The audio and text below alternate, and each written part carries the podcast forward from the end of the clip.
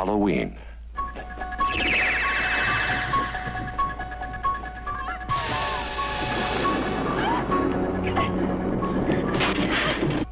I think he'll come back.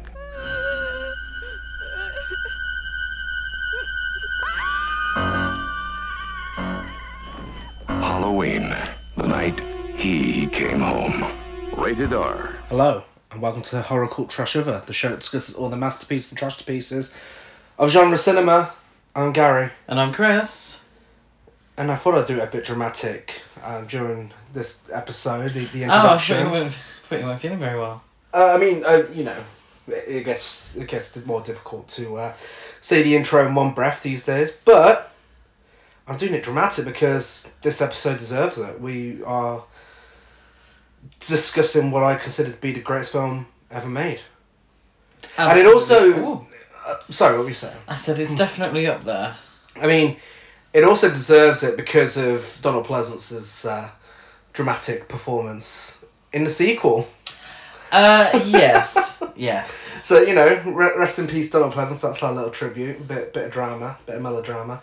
Um, but I'm just gonna shut up and tell you what we're talking Please. about.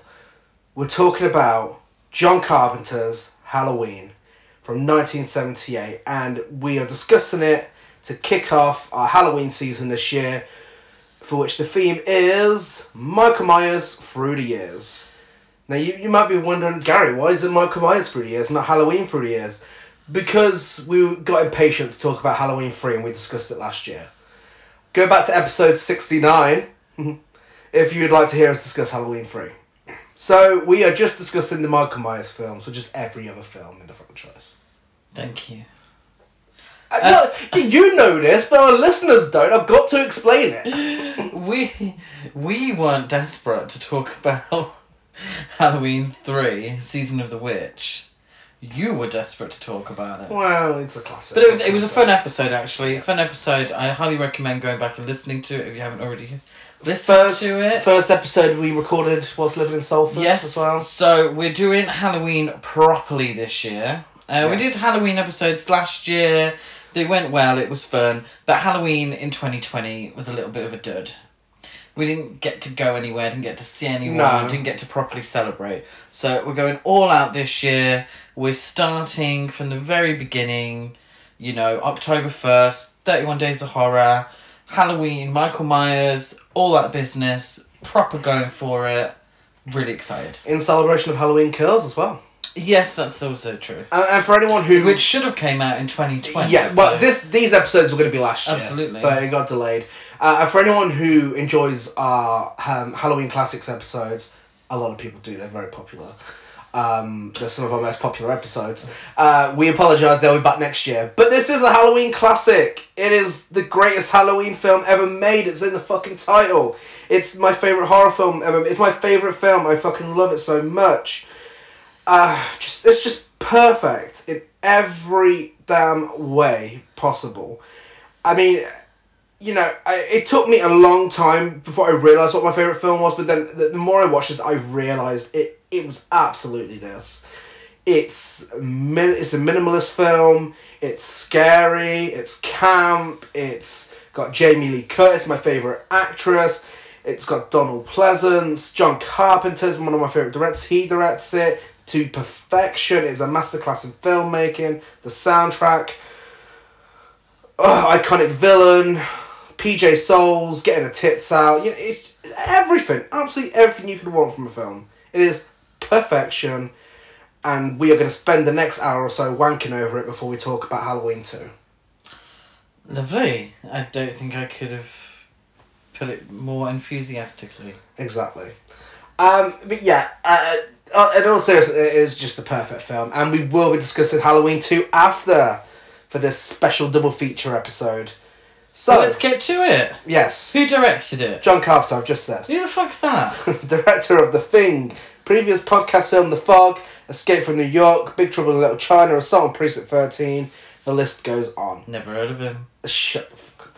Ah, didn't he do uh, Escape from LA? He did do Escape Yeah. from LA, he did The Ward as well. Oh, Ghosts of Mars. Yes. Love that. Love that. Film. Uh, also composed by John Carpenter as well, of course. Budget three hundred and twenty-five thousand dollars. made 70 million worldwide.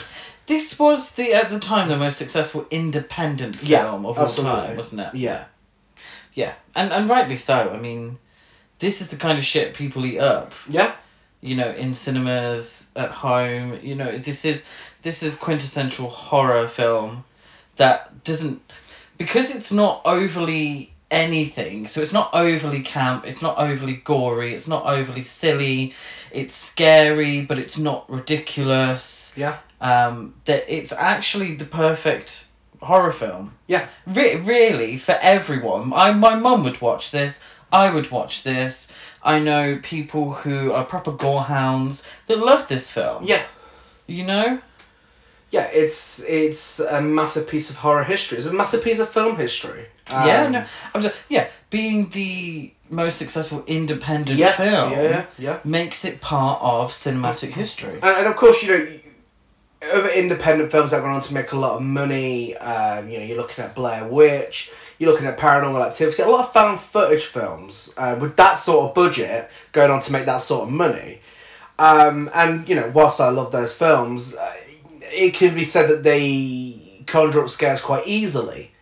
Um, the whole realism thing and, and, and whatnot, you know, being handheld and not filmed like a proper film. But this what John Carpenter achieved here for that budget is unbelievable. It's absolutely crazy because it is shot like a proper film. Like the cinematography is phenomenal. Yeah. The soundtrack is phenomenal. The performances, everything about it. You know, and and all on that tiny budget. That is so impressive. And full credit to Deborah Hill as well. Yeah, yeah, Who was yeah. a huge part of the making of this film, uh, and the second one. Um, yeah, it, it really it, it really is just And, and Deborah Hill's Expertly involvement, made. and obviously, you know, Jamie Lee Curtis launching her career in this film, and her character being such an empowering character, it's um, it's a massively empowering film for women. yeah You know, um, a, a lot of people look down on slasher films between the seventies and the eighties. Um, a lot of people call them misogynistic. It's not the case here. You know, you it's very clear your hero is Laurie Strode, and she knows what she's doing.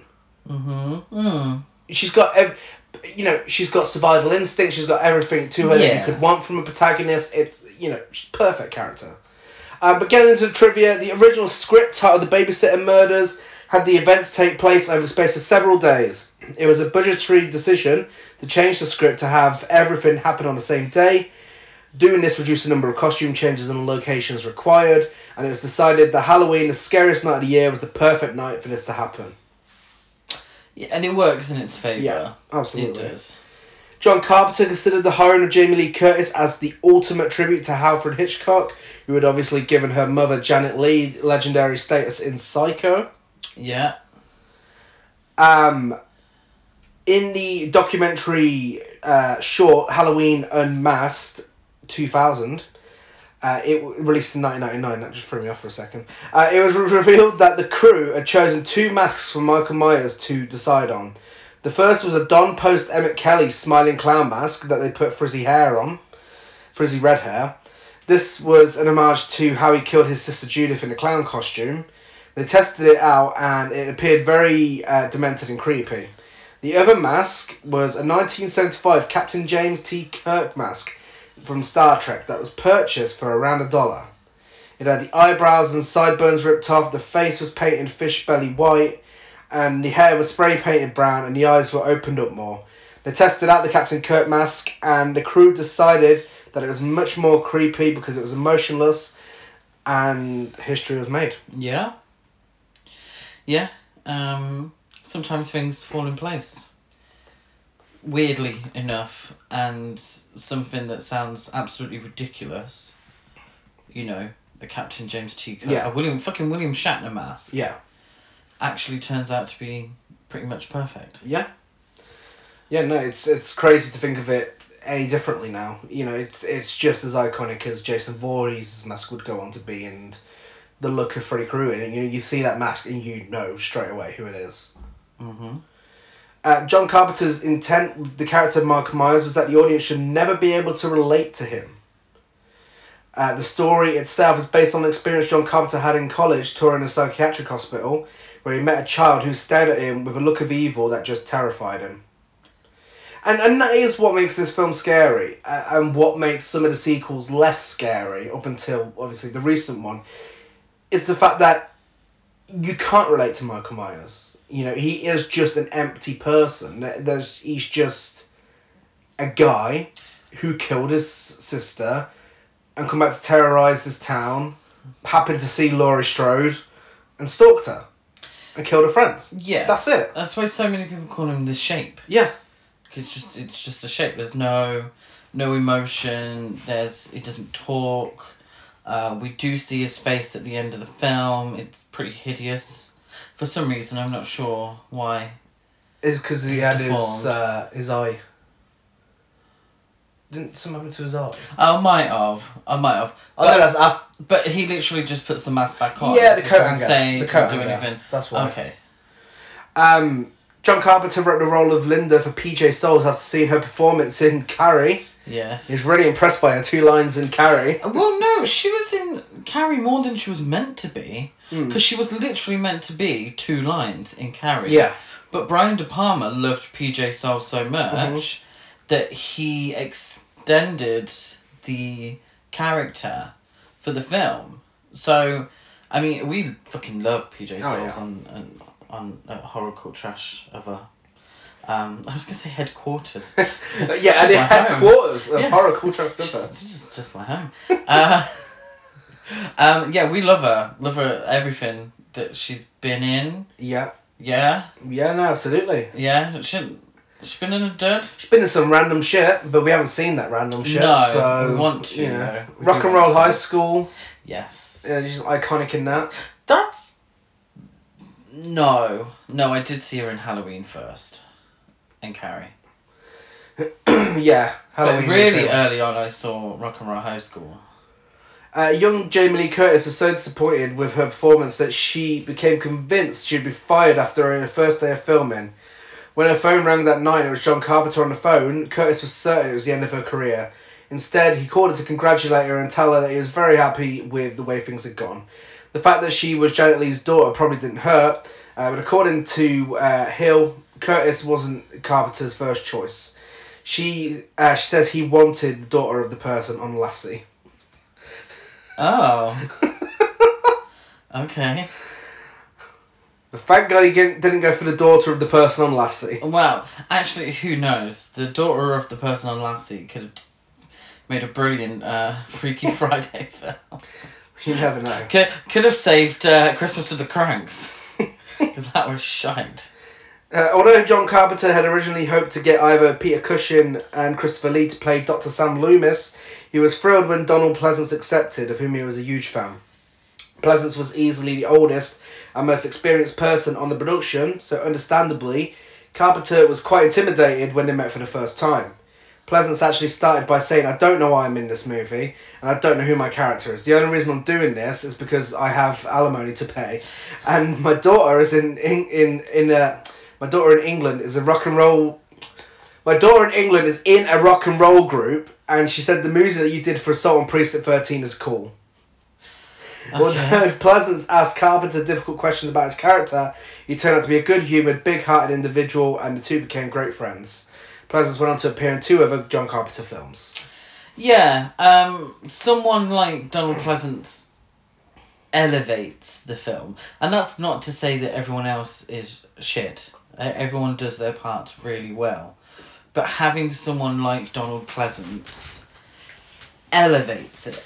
It gives it more attention, Yeah. but it's also someone who, and I'm not talking about the second film when I say this, someone who can act Yeah. and can help others act. Like, Uh-huh. you know, Donald Pleasance was in many, many films. Uh, this was before, uh, um, excuse me, this was after James Bond. It was, yeah. So he had quite a profile. Oh, yeah. You know? And I think his character helps turn it into, in a weird way, kind of like a monster movie, but set with people Oh, in he's suburbia. Absolutely Van 'Cause he- Helsing. He is Van Helsing. Absolutely You know, Van Helsing. he, he is absolutely giving Van Helsing, um, but then putting that character in uh, suburban setting, Yes. it, it, it's what makes it stand out so much. And I, the role is iconic. Yeah. It really is, despite how it may progress throughout the sequel. Yes. yeah. Yes, this this won't be the last time we speak of Donald Pleasant as Sam Loomis. Um, Deborah Hill wrote most of the dialogue for the female characters, whilst John Carpenter concentrated on Doctor Loomis' speeches. You can tell. Yep. You can absolutely tell. It's that banter between girlfriends. Mm-hmm. Um, that's a little cunty at times, and we'll get Oh, yeah. into that. Yeah. But it did. I mean, they all felt like real characters, Yeah. and uh, you know, they're not on screen a massive amount, Mm. giving you know monologues about you know their thoughts and their feelings and and all this that and the other. But they feel like very real characters, and I'm saying it again. You've probably heard it a million times on this podcast. When you feel a connection to the characters, when the characters feel real and they're likable, it makes the event scarier. Mm-hmm. It, it also helps when female characters actually speak like female characters, Yeah. which is something we notice on this podcast doesn't happen a lot when you've got men in charge writing Absolutely. the dialogue. Yeah.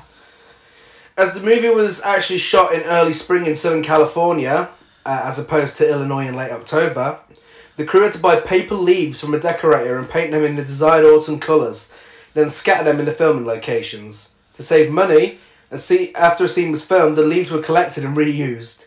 However, as Jamie Lee Curtis and John Carpenter note on the DVD audio commentary, the trees are quite full and green, and even some palm trees can be seen, despite the despite that in Illinois in October the leaves would probably be mostly gone and there'd be no palm trees due to the cold climate. Uh, the state is mostly full of uh, deciduous Deciduous. deciduous trees. Um, also, fun fact: one of the guys in charge of the leaves in this film, Robert Englund. Oh. Freddy Krueger well, himself. Good for him getting a little paycheck between V and, uh, and Hammer on Elm Street. Jamie Lee Curtis admits that she made up the "Just the Two of Us" song that she sang No, to did herself she? at the movie's beginning when she was walking home from school. It is iconic. It is. It's a top tier banger. I mean, it's just and the fact that they brought it back in twenty eighteen on the radio is just amazing. Yeah, I, I, I do wish it was like a proper full version. Sung by Jamie Lee Curtis. Yeah, so She should have had a pop career, I think. I'm surprised she didn't. A lot of actresses back then tried to do songs and didn't, didn't they? yeah. I mean, My favourite being Sissy Spacek, Mm. She- who did a whole absolutely incredible country album. well, Jamie Lee Curtis had a dance career in. Uh, and yeah, prom Perfect. night. You, And Prom perfect. Night. oh god, yeah. But you, but you think prom night would have been perfect for Jamie to do a few songs know, yeah. on the soundtrack? yeah, imagine her singing prom night. Everything is all right. Exactly. PJ Souls went. Hindsight To, for you. PJ Souls, who did a bit of singing in Rock and Roll High School. Uh, Who? Oh, Yes. Who should have had a, another one who should have had a pop career. She went to a screening of the film after it was released, sitting in the forefront of a regular audience. She was very amused when, during her nude scene and the line of "See anything you like," a male audience member in the front shouted out, "How yes I do!" Oh, unaware she was right behind him. Dennis Quaid, uh, who Souls was dating at the time, asked her if she wanted him to confront the man, but she declined, too amused on the experience. Quaid was originally supposed to play Bob Sims, Linda's Ah. boyfriend, before scheduling conflicts prevented it. ah. I, s- I think they got married in the end. I don't think they're Him together and now, are they? Dennis- no, no. He, I think he went on to marry Meg Ryan, and, and I think divorced Meg Ryan. John Carpenter composed the score in four days, which is incredible. Yeah, I mean that's like Lady Gaga territory. Ah. yeah. Uh, when they were shooting the scenes for the start of the film, uh, I couldn't do that with straight face. It's kind of true, but I was joking. What? You can't make a Lady Gaga reference with a straight face. Lady, no, you can't. Lady Gaga can write a million selling song in like 10 minutes. So could John Carpenter, That's clearly. kind of the narrative of Lady Gaga. And they're selling, and it took me five minutes.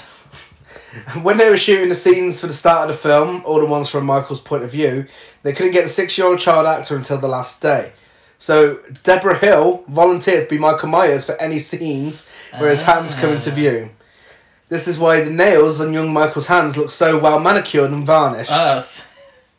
I did think I was like, Michael, you've got a sickening set of nails on you. In a 2010 documentary, it was revealed that five different people dressed as the shape. Nick Castle Oh, throughout the movie. how come he gets all the attention? I don't know.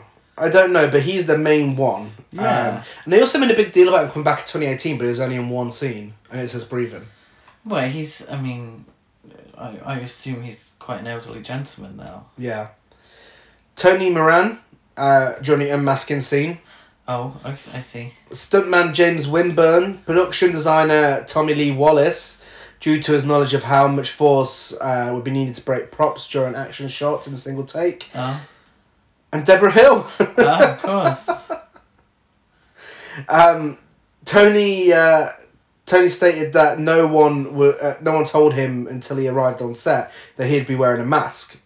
Uh, Tony Moran. Uh, Deborah explained that she happened to bring the costumes with her that day, and no one else was available for the shoot. Oh. No one said you have to wear a mask. I'm gonna get a fucking facelift for the for it. Originally, Nick Castle uh, was on set just to watch the film uh, get made, uh, but then John Carpenter asked him to be Michael Myers. okay. The wealthy film producer Mustafa Akkad uh, had admittedly little interest in the film uh, and how make it primarily due to the enthusiasm of John Carpenter and Erwin uh, Yablans. However, when the film turned out to be a huge box office smash, Akkad saw an opportunity and he facilitated every Halloween sequel until his death in 2005. Yeah, and then I believe his son has taken over. He has, yeah. Yeah. Yeah, it's it's it's always his name at the beginning of the films. isn't Yeah. it? Uh, this was selected for preservation in the United States National Film Registry by the Library of Congress for being culturally, historically, and aesthetically significant. Very nice. I think Texas Chainsaw Massacre's in there. It There's is, Lots of it is, films. yeah, yeah. Lots of films are in there. Uh, Deborah Hill and John Carpenter were a couple, not just business par- partners when they Uh-huh. worked on his film. And Jamie Lee Curtis said in an interview they were horror film parents, uh, and when they broke up, she cried. Oh dear. As has been noted, the killer is referred to as the shape in the script and the credits of the film. The word shape uh, was used by Salem witch trials judges to describe spectres or spirits of the accused doing mischief or harming another person. Oh. Okay. Uh, according to Deborah Hill, the character Laura Strode was named after John Carpenter's first girlfriend, What was her name? Laura Strode. Okay.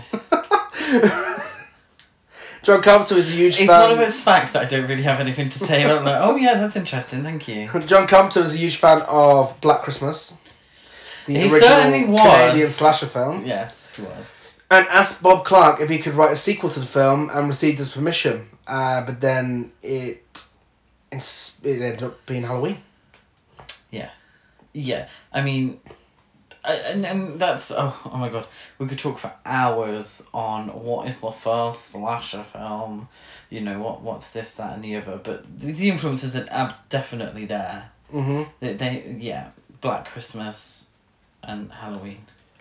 But Uh, it takes, and I've said this before on the podcast, it takes a genius to take something yeah. and elevate it and create. Absolutely. Well, elevate it. Uh, you know, Black Christmas is one of my favorite horror films. Halloween is as well. Um, but to create something new and great out of it with that. Oh yeah, influence. definitely. Um, you knew it was coming. A film like this, you knew they'd have Oh, something no. to say. Oh. Roger Ebert and Gene Siskel. Ah. Roger Ebert said that the scariest film he's ever seen was Halloween. Ah. uh, and then recounted how when Gene saw it at a local uh, movie theater, he was so scared he took a cab home, even though he only lived two blocks away from the uh, oh cinema. shit. And Gene then recounted how when he got home, he went to the shower and pulled the curtain back to see if anyone was in there. Oh. So we found a film that broke him. there we go. Well, it's not overly gory, is it? No. Or salacious. Uh, so Laurie's father is played by Peter Griffith, the father of Melanie, Oh, okay. and the ex-husband of Tippi Hedren. Oh, come on, Hitchcock. Yeah. Um, for some reason, this character never shows up in the franchise again after the original opening scenes of Halloween. He doesn't even visit his daughter in the hospital No. after she's been attacked. and neither does the well. We get something with the mum in Halloween too, that makes very little sense. Sandy Johnson, uh, who plays Judith Myers, posed fully nude for Playboy before getting into acting. She said in a rare interview in 2018, I don't know if this is rare anymore, she's always uh, looking to talk about Halloween She's- these days. Yeah, she is. Bless her. I mean, get your money, love. Uh, she did it to earn money to help her dad who had cancer. Oh. Her willingness to go nude is how she got cast in the five films she made in her career three in 1978, two in 1979. Except for Har- Halloween, uh, all the others were teen sex comedies, and she appeared nude in all of them and then left the business. Go on, girl, get that Um, money for your yeah, dad. beautiful girl. Can't really say much about her acting. She don't do much. To be fair, beautiful girl. Um, for years after Halloween's release, people would tell John Carpenter how horrified they were by Michael Myers' grotesque face when uh, his mask gets pulled off. Um, you you mentioned how I grotesque it mentioned was. that. Did you think that was normal then? All they saw was the ordinary face of actor Tony Moran oh playing no! the role. You horrible person! How could oh you say no! that? How rude! Um, perfectly normal, except for the small knife wound inflicted by Laurie during their struggle in the closet, uh, which was created with makeup. Carpenter cites this as, e- as evidence of the power of suggestion in cinema, that the audience saw a monster on screen, so assumed that he must look like a monster underneath the mask. oh, So that's what happened. It's okay. It's blooming happened, isn't it? heck! Wow, I got played, didn't I? Finally, body count seven, Okay. including the dogs. Oh, So. oh, you've upset me now. Getting into the film. Yes. 15 years after murdering his sister on Halloween night 1963, Michael Myers escapes from a mental hospital and returns to the small town of Haddonfield, Illinois to kill again. And Oh. we start with the iconic. I'm going to fucking take a drink every time I say iconic during this podcast episode. Well, can we change it to the immortal classic? immortal The immortal classic. If you remember from episode 69, uh, Halloween 3, there's an advert, a television spot for um, Halloween within Halloween 3. And it says the immortal classic. And there's only a few years removed between the films, isn't there? And Yeah. we did point out, it was like, that's, a, that's not very humble. In a script written In by a John script Carpenter. Written by John Carpenter. It's not very humble, is it? If- I swear it takes at least what twenty years to become immortal classic. 50. Oh, yeah, I've already said the plot, whatever. Iconic Pumpkin opening credits uh, with the iconic theme song, followed by kids doing some form of trick or treat chant. Iconic kids doing a tree chant. But as soon, as soon as you see that pumpkin, you hear that theme song, and it's just, it's great. It, it always, no matter how many times you watch it, it really gets you pumped for the film. Yeah? Yes. Yeah. Yeah. Yeah. On Halloween night 1963, in the fictional town of Haddonfield, Illinois, teenager Judith Margaret Myers and her boyfriend plan on getting it on, whilst her six year old brother Michael Audrey Myers grabs a kitchen knife. The middle names come from the TV version, where they added really bizarre scenes um, and gave them middle names, seemingly for no reason, just so they could bulk the film up a bit. Well, Oh, yeah. Um. So yeah, poor Judith. I mean, she gets a shag that must have lasted fifteen seconds. Yeah. Maximum. yeah. Now this is all played out in real time, and we're all point of view. We're, s- we're you know the camera is what, Deborah Hill with her manicured nails picking up a knife, and uh, Judith and her boyfriend go upstairs, and literally, literally, it must be like fifteen seconds. Yeah. He's putting his shirt on and walking down the stairs. So, I've got to go. See ya. Bye. I'll call ya. and, and she's she's all like, oh, it's like she just had the best time of her life. I mean, what's great Fifty about. cent fucking packing. What's great about this scene is the fact that you know, if it was your first time watching Halloween, His don't know. first time. and well, yeah, it must have been. I mean, you don't know who's behind the camera. No, You don't know who is picking up this knife. just say it. Well, Who's who's behind the mask? who's that behind the mask? Who's that behind the mask? Ah, good. Something our American listeners can understand as well. Who are you? And then the, the whole audience is like, "Take it off! Who are you?" It's me. It's Malcolm Myers. Ah, you got us again. Never saw that coming. But no, so it, it's a really iconic point of view sequence, and the big reveal, the big reveal, the big reveal. It's a child. Yeah. Uh, before this, he puts on a clown mask and Oh, have we missed that? yeah. we were just been talking Uh, missed about it. mask. Well, we were talking about the mass singer and we got distracted. Okay. on brand for us. Um, yeah, so he approaches his sister who's had a nice little sing song, living her best life from her 15 seconds of wonder and joy. Um, She's got a top off, yeah, um, which is awkward enough with a, whoever's just walked in. Deborah Hill. Deborah Hill. Deborah Hill. Poor Deborah. not poor Deborah Hill. She's a beautiful girl. Um, we can see why she did Playboy. Um, Um, yeah, so he approaches her having a sing song, and then when she sees who it is, she says, Michael. and we see the knife going up and down in a very psycho way, um, where you don't actually see the knife go in. No. But the sound effects are there. You can see the knife itself. You see bits of her body, and then she's dead. Yeah, we also we were also like looking at the knife up in the air as well. Yeah. So potentially there's a missing. Oh yeah, no, Like- obviously. like, if if you you're try- actually kill her, if you're she's try- still alive, you know. You know, if you're staring up at the ceiling trying to stab someone, you gotta look where you're going, mate. It's for what you don't see scares you. I know, I'm well aware. Um, Michael's parents arrive home. They take his mask off. The big reveal is a six-year-old kid. The three of them stand there outside the house, lifeless, until Michael's mother puts her hands in her jacket pockets and looks very unimpressed. Yeah, It's, oh, Michael, you've done it again. Fucking yeah killing kind of. your It is sister. a bit like, Michael? and they just stand there staring at each other. Yeah, the music plays. And Iconic. that's yeah. I, got, I, I won't say iconic because it's going to get a bit annoying. what should I say? Um, oh, I'll think of an immortal. Okay. Um, Shut the fuck up. 15 years later, Michael is incarcerated at Smith's Grove Sanitarium. On a rainy October 30th, 1978, Michael's psychiatrist, Dr. Samuel Loomis, and his colleague, Marion Chambers, uh, arrive at the sanitarium to escort Michael to court for a hearing. Loomis hopes the outcome of the hearing is that Michael will never be released from Smith's Grove. However, the Smith's Grove's patients escape, and Michael steals the car, killing a mechanic for his overalls on his way back to Haddonfield. Yes.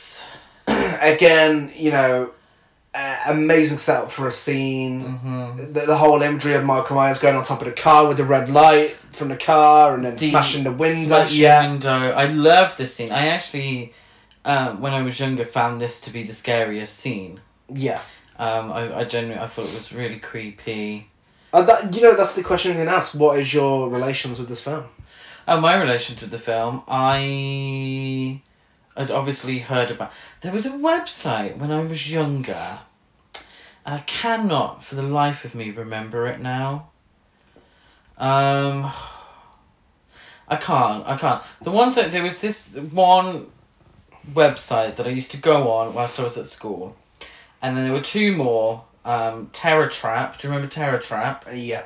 And Arrow in the Head. hmm Uh, but this this original I cannot remember, but it was all you know. These are the horror films that you have to watch.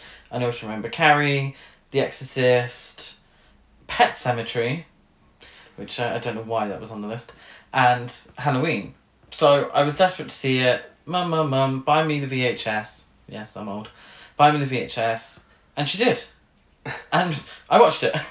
Like on a Saturday afternoon, from like, like in the middle of summer, I was like, no, I, I I have to watch it. I can't wait till Halloween. That's like months away, and I watched it and loved it Yeah. and ever since you know my i probably i didn't watch all of the sequels until i met you hmm um p- partly because um, they're trash uh, mainly. Um, but they didn't get the best rep, so No. I just could, I could never be really be bothered to go out my way to watch them. No, I mean, with me, uh, I had a DVD from HMV uh, that came with Shaun of the Dead. Uh, and it was a Halloween special horror one. It had loads of trailers on there. Uh, the Shining, The Wicker Man, Nightmare on Elm Street, etc., etc., and Halloween. And I watched the trailer so many times, but that shot of Michael Myers chasing Laurie Strode to the house, where you briefly see his mask, fucking terrified me. I was too scared to watch this film for so long, and then got it on VHS at a car boot. watched it, and yeah, it fucking terrified me when I first watched it. Um, and I just loved it. And I'd say I've easily watched this. This I think this is the one film that I've easily watched over hundred times, easily. Bloody hell. Like for, since the first time I watched it back in like two thousand and five. Mm. Like it, it, whenever it was randomly on TV, I would not turn it off. I'd watch it from whatever point it's on. I just you, I, I watched it so much. I was obsessed, and it's still no less effective somehow. Mm. All these years later, No. you know, it's still still intense. You know everything that's gonna happen, but it's still intense. Yeah. But I, I think maybe you can appreciate it on another level now. If, Yeah. If doing this podcast and watching the sheer amount of films that we watch um, and the array of films that we watch now, Mhm. um, if that's taught us anything, is to look at the cinematic aspect of Yeah, yeah. it and there's a new appreciation there Yeah. um, you notice things that you didn't notice before and and that i mean i, I didn't go to film school but um, you know i've watched enough films to sort of notice a little bit of mise en scène and shit Absolutely. So yeah, Michael's escaped, stole the car. He could drive, apparently and uh, Loomis and Marion are left behind yeah you know we never find out who taught him how to drive until we get to Halloween six. oh oh we do yeah oh god of all the loose ends they felt the need to tie up was that really the one Um, Haddonfield, Halloween, October thirty first, nineteen seventy eight. Iconic camera work and score.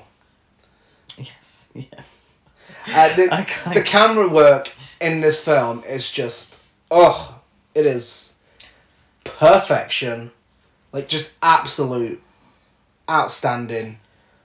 Just it's just perfect. There's no other word for it. It is perfect. yes And many films have tried to imitate it, but none have come close. To a lot of the suspense is within the cinematography and the soundtrack, and I don't think any films imitated that. No, what I love, and particularly with the character of Laurie throughout the whole film, and I'll, I'll say it now, but especially these beginning parts, is that the soundtrack doesn't stop. No. You have that quintessential, quintessential, that's the word I'm going to use, quintessential Halloween soundtrack. Yeah. It's there. Every time you see Laurie, it's there. We know Laurie is in danger. Yeah. because the music. Shelley walking down the fucking street. She's lardy darring, Yeah. having a wonderful time. I wish you had you all, all alone. Ing. Yeah. She's singing to herself, talking to herself. She's girl scouting, all that business. But we know she's in motherfucking danger because that soundtrack is playing. yeah. And also, that camera work, because we've had that point of view f- at the beginning of the film, Mm. we h- get camera work, particularly with Laurie, where it kind of feels like we're still watching her. Yeah. And it feels like we are in Michael, Michael Myers' eyes, yeah. Yeah, his eyes. It feels like us as a viewer, we're stalking her. Mm. And again, that creates attention. She's just she's having a jolly old Yeah. time, but we're kind of looking at her like weirdos, like stalkers, and the soundtrack's playing. We're like, oh shit, you know this this girl's in danger. Yeah. And then as we get to like her and like her and like her, always in the back of our minds, we're thinking, you know, th- th- shit's gonna happen. We know shit's gonna happen. It's a horror film. It'd be very boring if Yeah. and nothing actually eventually happened. But it's that building of tension from the fucking start, from the get go. It's relentless. Yeah. It is literally relentless. Mm-hmm. There's no forced comedic scenes. No. There's none of that business. You know, there's the chat between the girls, it's all very normal, but we know Michael Myers is always there. Yeah. We know that. We see him, we hear the soundtrack, we see the camera work, and innately we, we feel like she's being watched, she's being stalked by us. Mm-hmm. Yeah. You know? Um, it's just, it's really just p- perfect filmmaking. Yeah. It really is. Because you don't notice these things. And it's only when we've sat here and I've really found, actually, I'm going to have to find something interesting to say about this film. and so I'm really looking out for these things. And you know, like I said, you know, I'm no film school um, dropout or anything like that. But, you know, I know a few bits. And I, I know what they're trying to do with Yeah. this. And it really works. Absolutely, and the fact that it's uh, a lot of the scariest scenes are during daylight. That is going completely against convention. Absolutely, absolutely.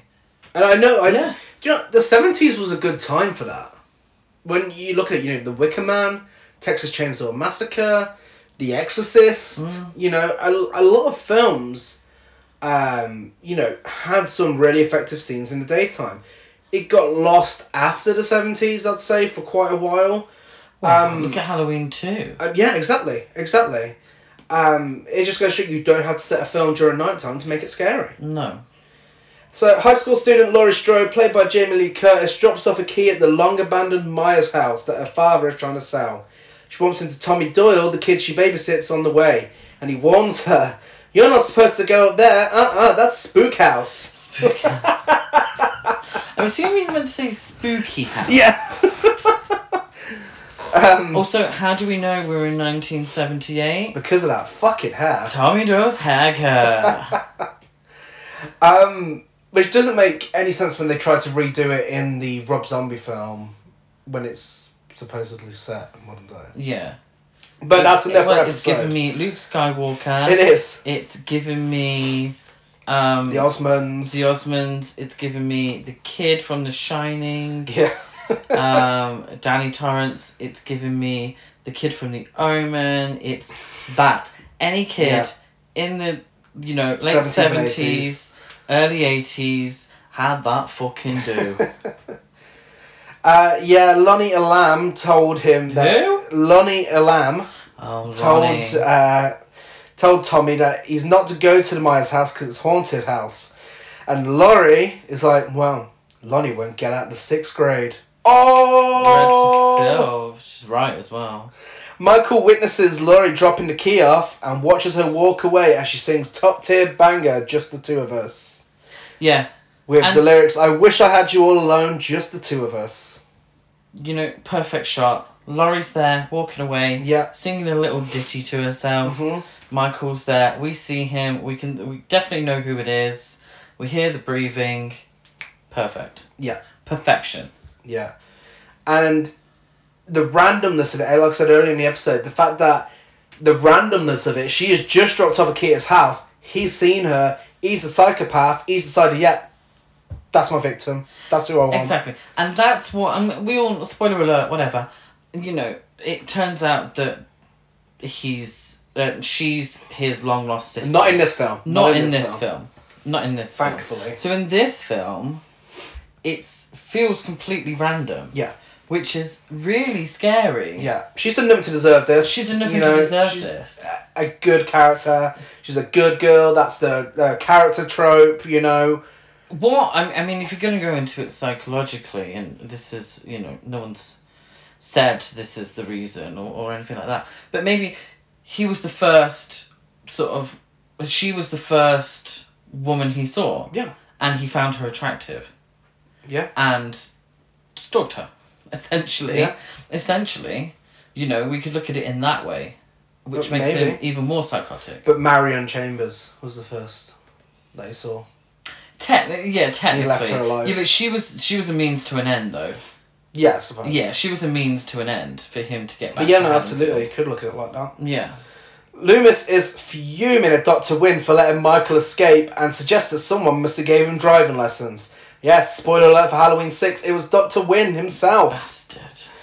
Laurie's in class listening to a teacher reading about fate and making a point of the word fate when she sees Michael watching her from a distance.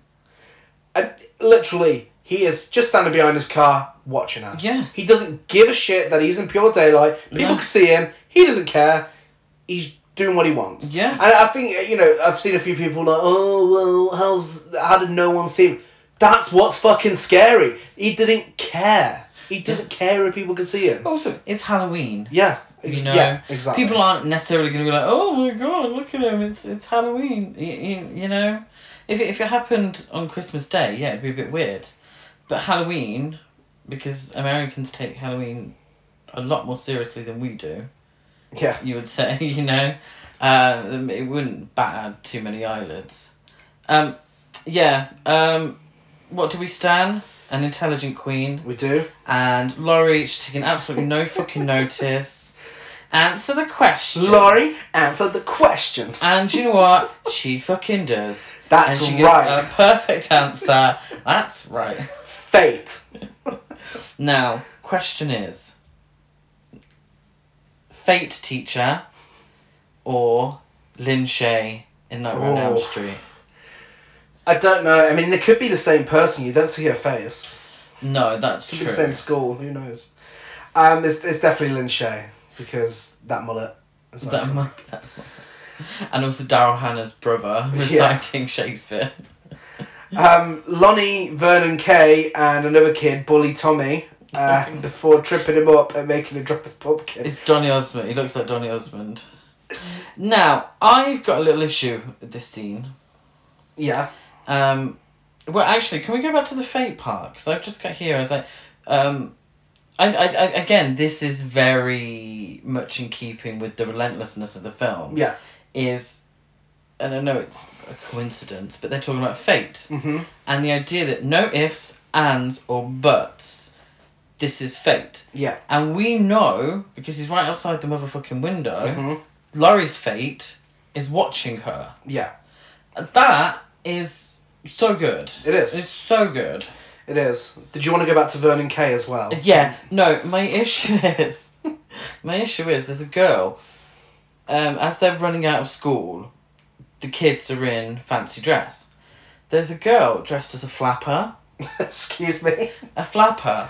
what? A flapper, like from the nineteen twenties. Oh, okay. Okay. And Uh, What do you think? Hey. Flipper, like a dolphin, uh, a flapper.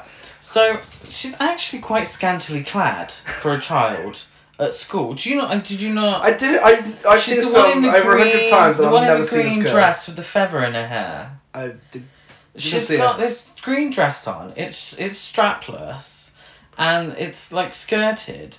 Number one, every other fucker's wearing a coat because it's the. It's fucking Halloween in Illinois, or meant to be Halloween in Illinois. So everyone else is like fully dressed. She must be freezing. Number two, that's not the attire for school. And also, is she the only person in fancy dress? No, there are others. There are others. O- other than Who Mike fancy Myers. dress. Yeah. Do you, Um, not, do you not remember? no. No. Uh, but yeah, so um, they make Tommy drop his pumpkin. The random kid, uh, Donny Osmond, he runs into Michael as he's running away. Michael stares at him, gets in his car, and just stalks Tommy. Yeah. Just a- again, Stuck in a child. you know, a random sight, a, a random, a random person he's run into. He's took a fast, he took some sort of fascination to him, just stalks him. Yeah. And that's scary. And then a- again, putting children in danger. Yeah. You know, the, the kids aren't actually that annoying in this film. No. Um, so it, it works. Loomis discovers the dead mechanic whilst at a payphone on the way back to Haddonfield. Uh, Laurie walks home from school with her friends Annie Brackett and Linda Vanderclock after some cheerleaders chant the Haddonfield song. How does the Haddonfield song I, I go? don't know if you got all the words. We're now. from Haddonfield, couldn't be prouder. Something, something, yeah, we'll yell a little louder. That's the one. That's so I didn't Thank get. you for the I didn't get it all performance. down. um, this is actually one of my favourite sequences of events in the film because this is the most perfect blend of camp and scary you'll ever see in any film. Yeah. Annie explains that her boyfriend, old Jerko Paul, got caught throwing eggs and soap in windows, and his parents grounded him so they can't be up tonight. And Linda explains the only reason Annie needs a place to babysit is so that she has a place to. Shit. It. Laurie interrupts and says shit. And Annie says, I have a place for that. it's the most perfect dialogue exchange ever. Yeah. It, it is like three girlfriends. They make fun of each other. They're silly. They talk about boys. Um, we did establish during this viewing that Gary is a Laurie Yes, and I'm an Annie. it's true.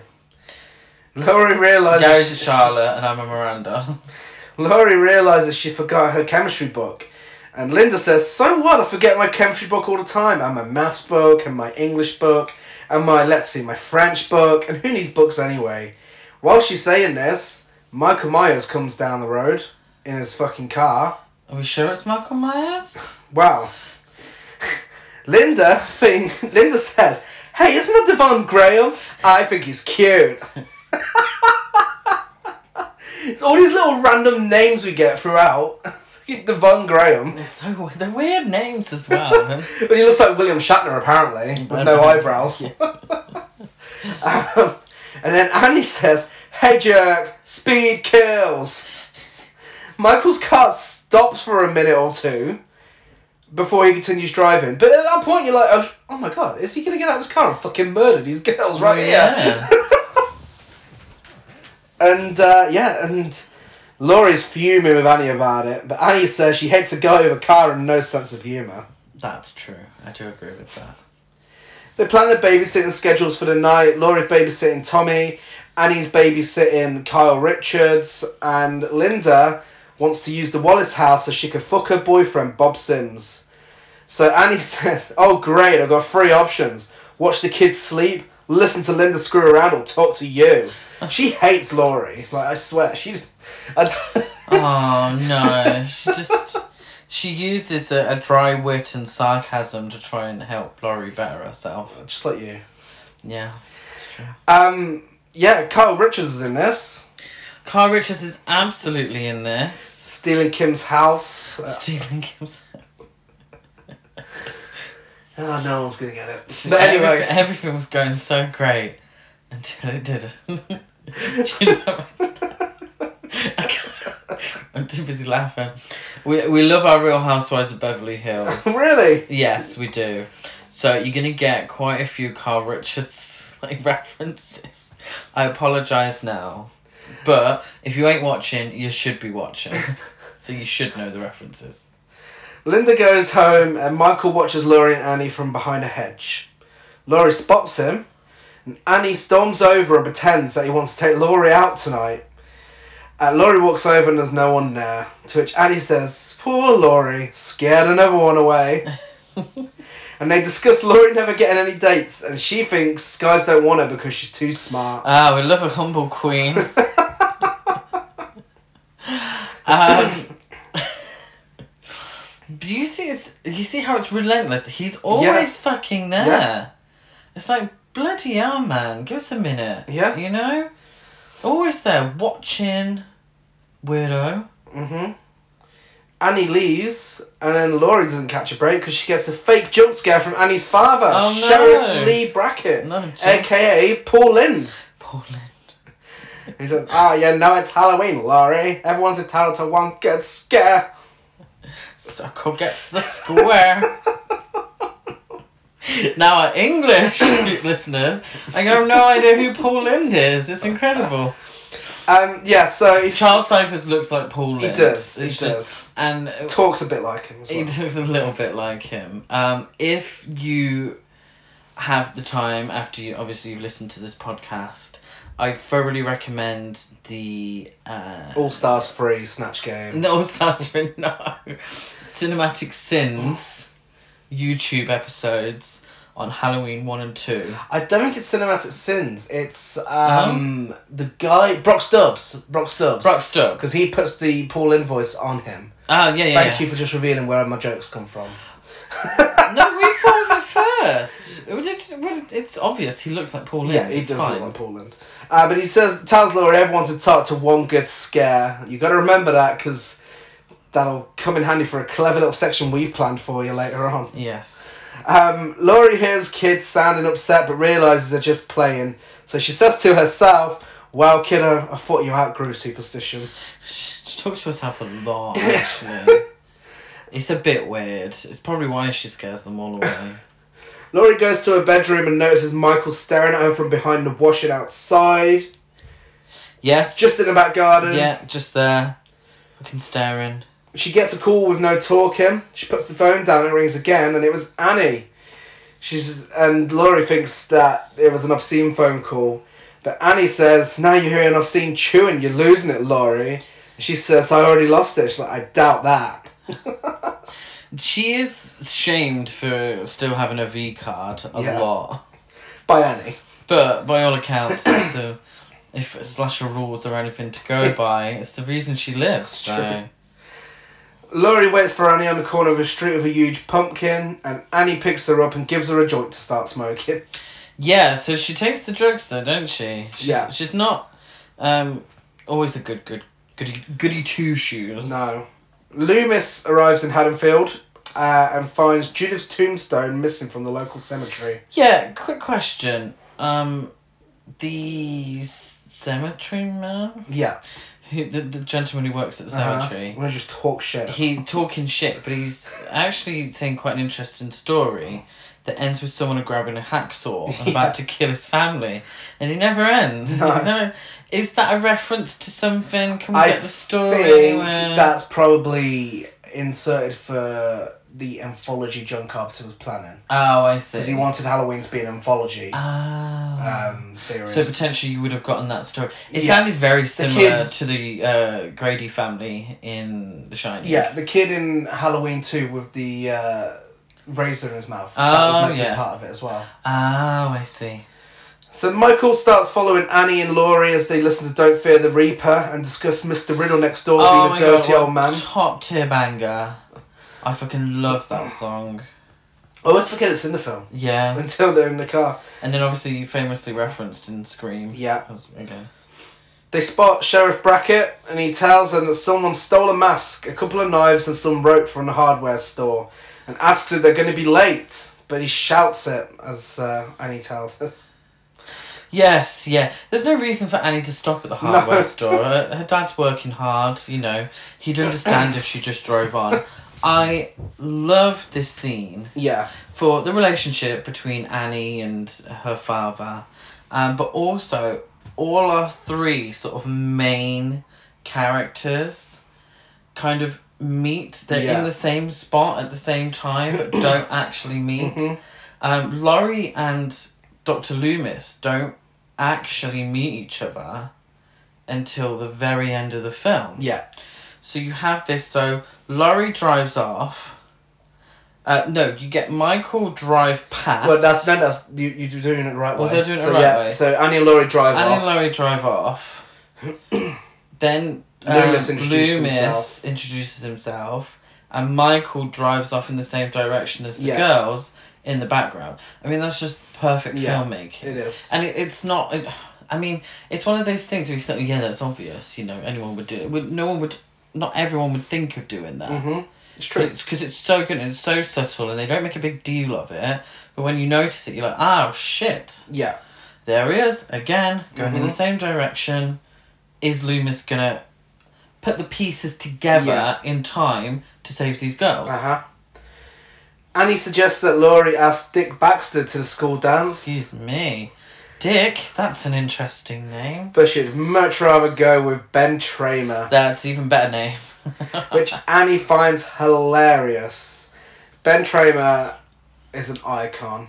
He is the moment. he's the He- moment. He is He is the moment. Top five male horror characters. He is just everything. And you never see his face. no, not never see his face. Well, you do, but it's got no skin on it. Um, My so the twenty eighteen Halloween. Obviously, Laurie's grown up and had a kid.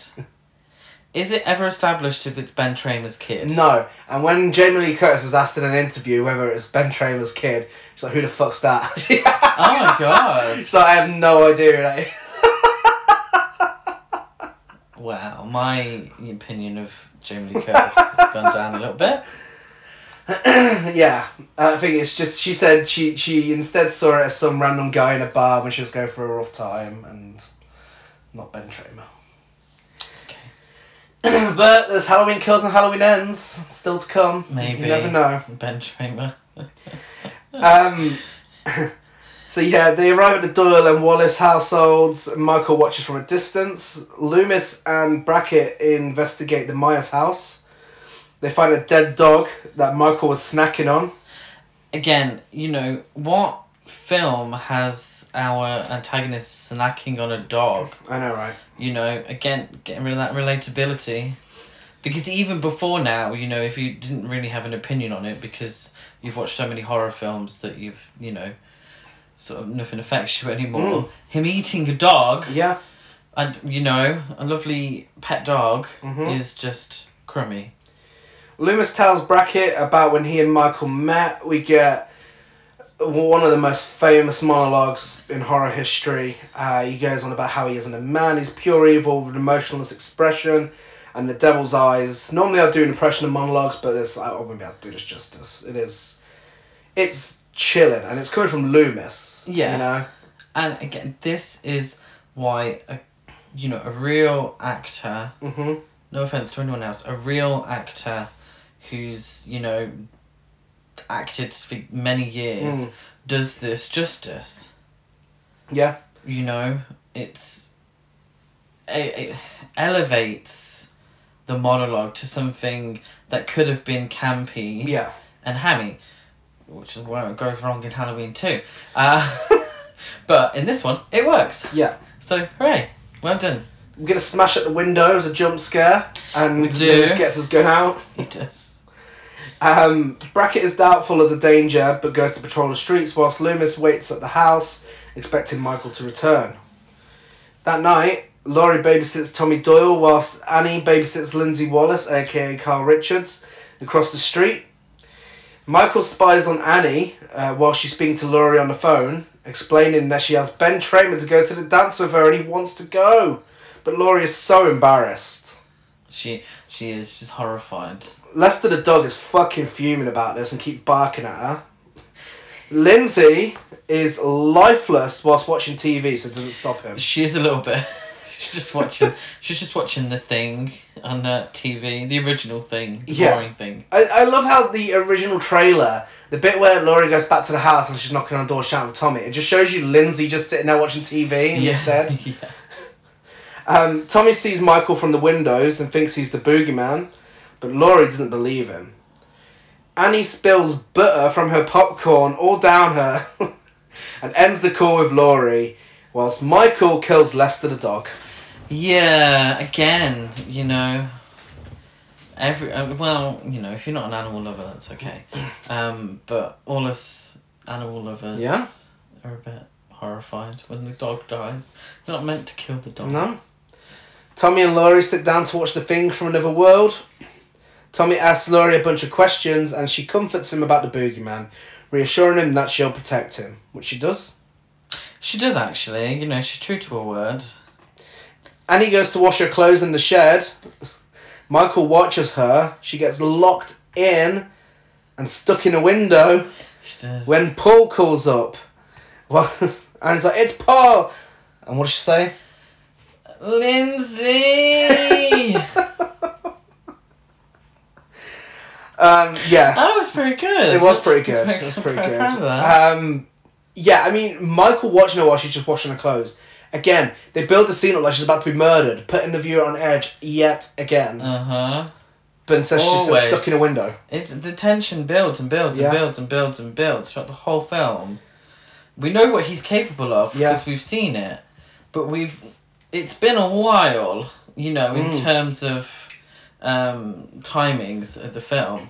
It's been a while since he's demonstrated it Yeah. because he's just he's present in each scene. Well, this is what I love so much about it. In a lot of horror films, one of the biggest critiques is that every character is killed off really easily, apart from the final girl. yeah. Uh, where there's many chances to just kill him straight off, you know, it takes ages for dramatic effect.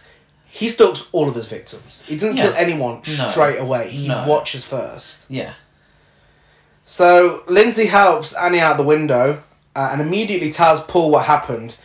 And then tells Annie, How am I meant to defend you when your behaviour is so indefensible? To which Annie replies, If Kathy was here, she'd have my back like a real sister.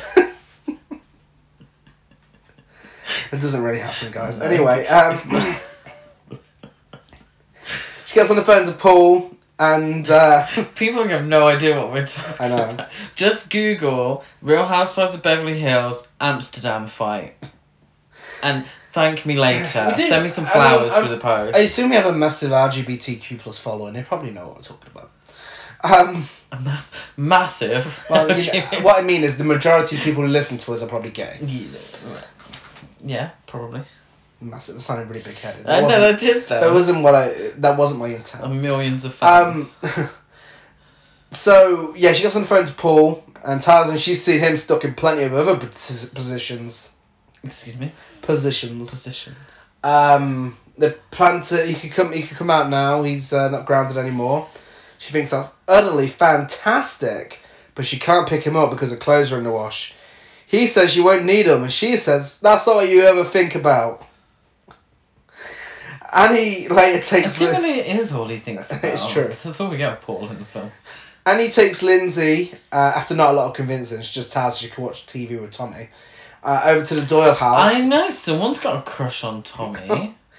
Um, she takes her there to spend the night so she can pick up Paul. Annie bribes Laurie with talking to Ben Tramer and telling him she was joking if she looks after Lindsay. That's kind of shitty, isn't it? it's, it is. It's kind of a bit like, oh well, I'll undo the mess that I've created that's upset you if you do this for me. Bitch. uh, to which she, Laurie says, The old Girl Scout comes through again. She does. Annie sings a song about Paul. Oh, Paul, I gave you all. No keys, but please.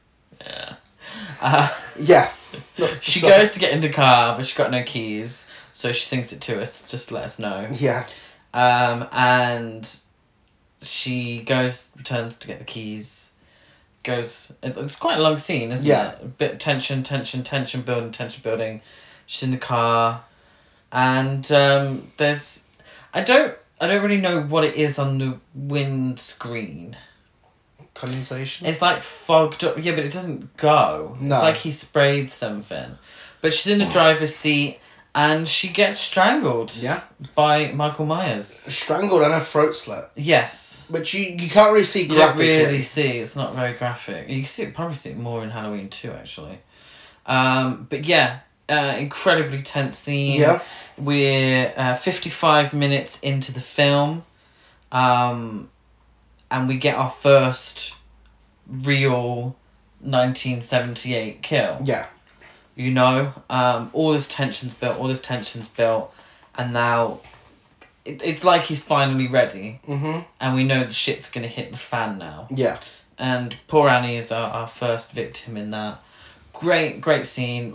Really well acted by uh, Nancy Loomis. Yep. Um, really quite sad actually because you you'd got to know her. Yeah. She's, you know, a fully a fully formed character. She is.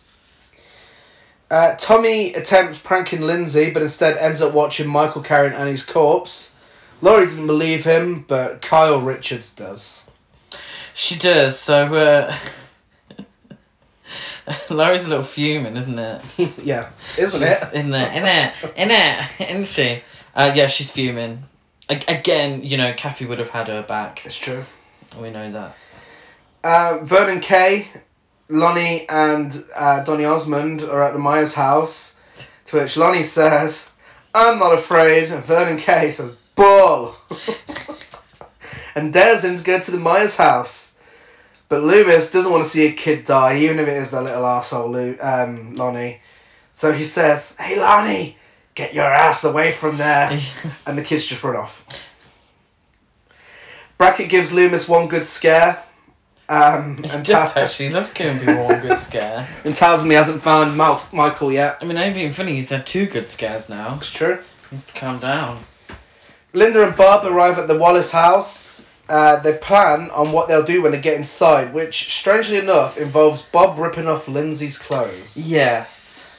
Really weird line of dialogue. Very little awkward. Little awkward. Obviously, he's joking around, but it's very awkward. They find the house empty, to which Linda says, Hey, it's totally dark.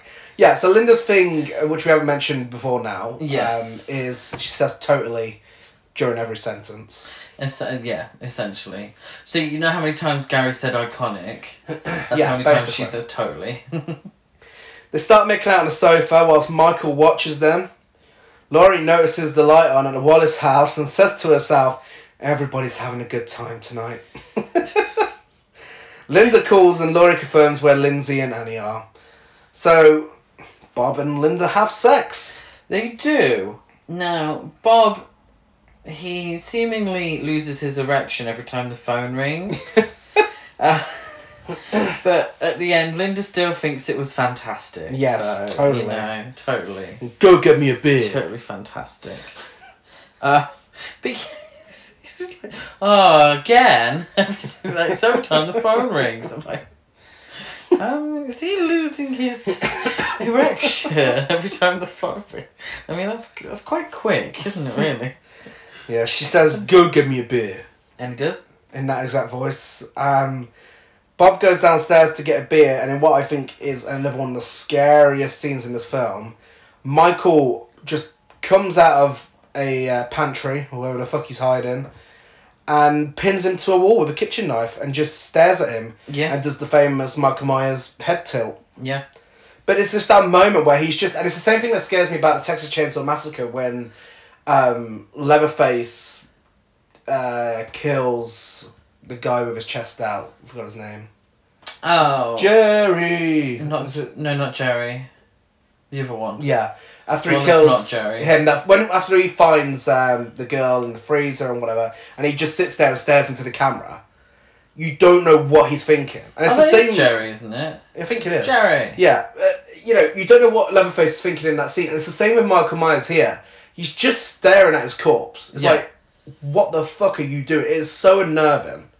But And because of the cinematography, and I know we'd usually complain about how dark films are Yes. and not turning the lights on, it works here. It does. It really it works. does work, and it's it is, and you know, you talk about perfect shots. I mean, the camera's right down the middle, in between the two figures. Michael Myers is there staring. De- you know, uh, the mask works perfectly in Yeah. this scene because it's a dead face. Bob's there. We see the knife. We see that his feet are elevated, so he's been pinned to the wall, and it's it lingers. Yeah. it lingers there, and it's such a perfect shot. You know, wonderfully symmetrical, but you know, kind of re- looks really great. I mean, you would have that as a poster. Yeah. I know it's a bit creepy Yeah. because it's a dead body, but you'd have you know that's what we do. Uh, you'd have that as a poster. Mhm. It's a really wonderful shot. Yeah. Absolutely. Michael then poses as Bob in a ghost costume with glasses and confronts Lisa, uh, Lisa, Linda, Who is Lisa? teases him to. I was thinking of Lisa Renner. Lisa Who Rinna. teases him to no effect. Now, this scene would be so stupid in any other film. It'd be so goofy. But again, it's Michael fucking Myers. He hasn't got a sense of humour. Yeah. So when you see him with this sheet over his head and the glasses, it's like, okay, he's not doing this for a fucking joke. no, You know? this It- is a disguise. Yeah. uh, And uh, Linda in uh, Because he likes stalking his Yeah. prey. Exactly. He's not. He's not actually probably stalked Linda enough Mm. to warrant her eventual death. Yeah. Whereas he stalked Annie. He stalked Laurie. Yeah. but he hasn't given enough attention to Linda because she's been off with Bob. Yeah. Um, I mean, he's also there when they're having sex, though. Like you see Yeah, his shadow true, on the yeah. wall. Yeah. yeah, but Um, he's not following, you know, through the streets Yeah. or anything like that. So uh, iconic line of dialogue. Linda lowers the blanket and says, "See anything you like? What's the matter? Can't I get your ghost, Bob?" No idea what that means. No idea what that means. No idea what that means.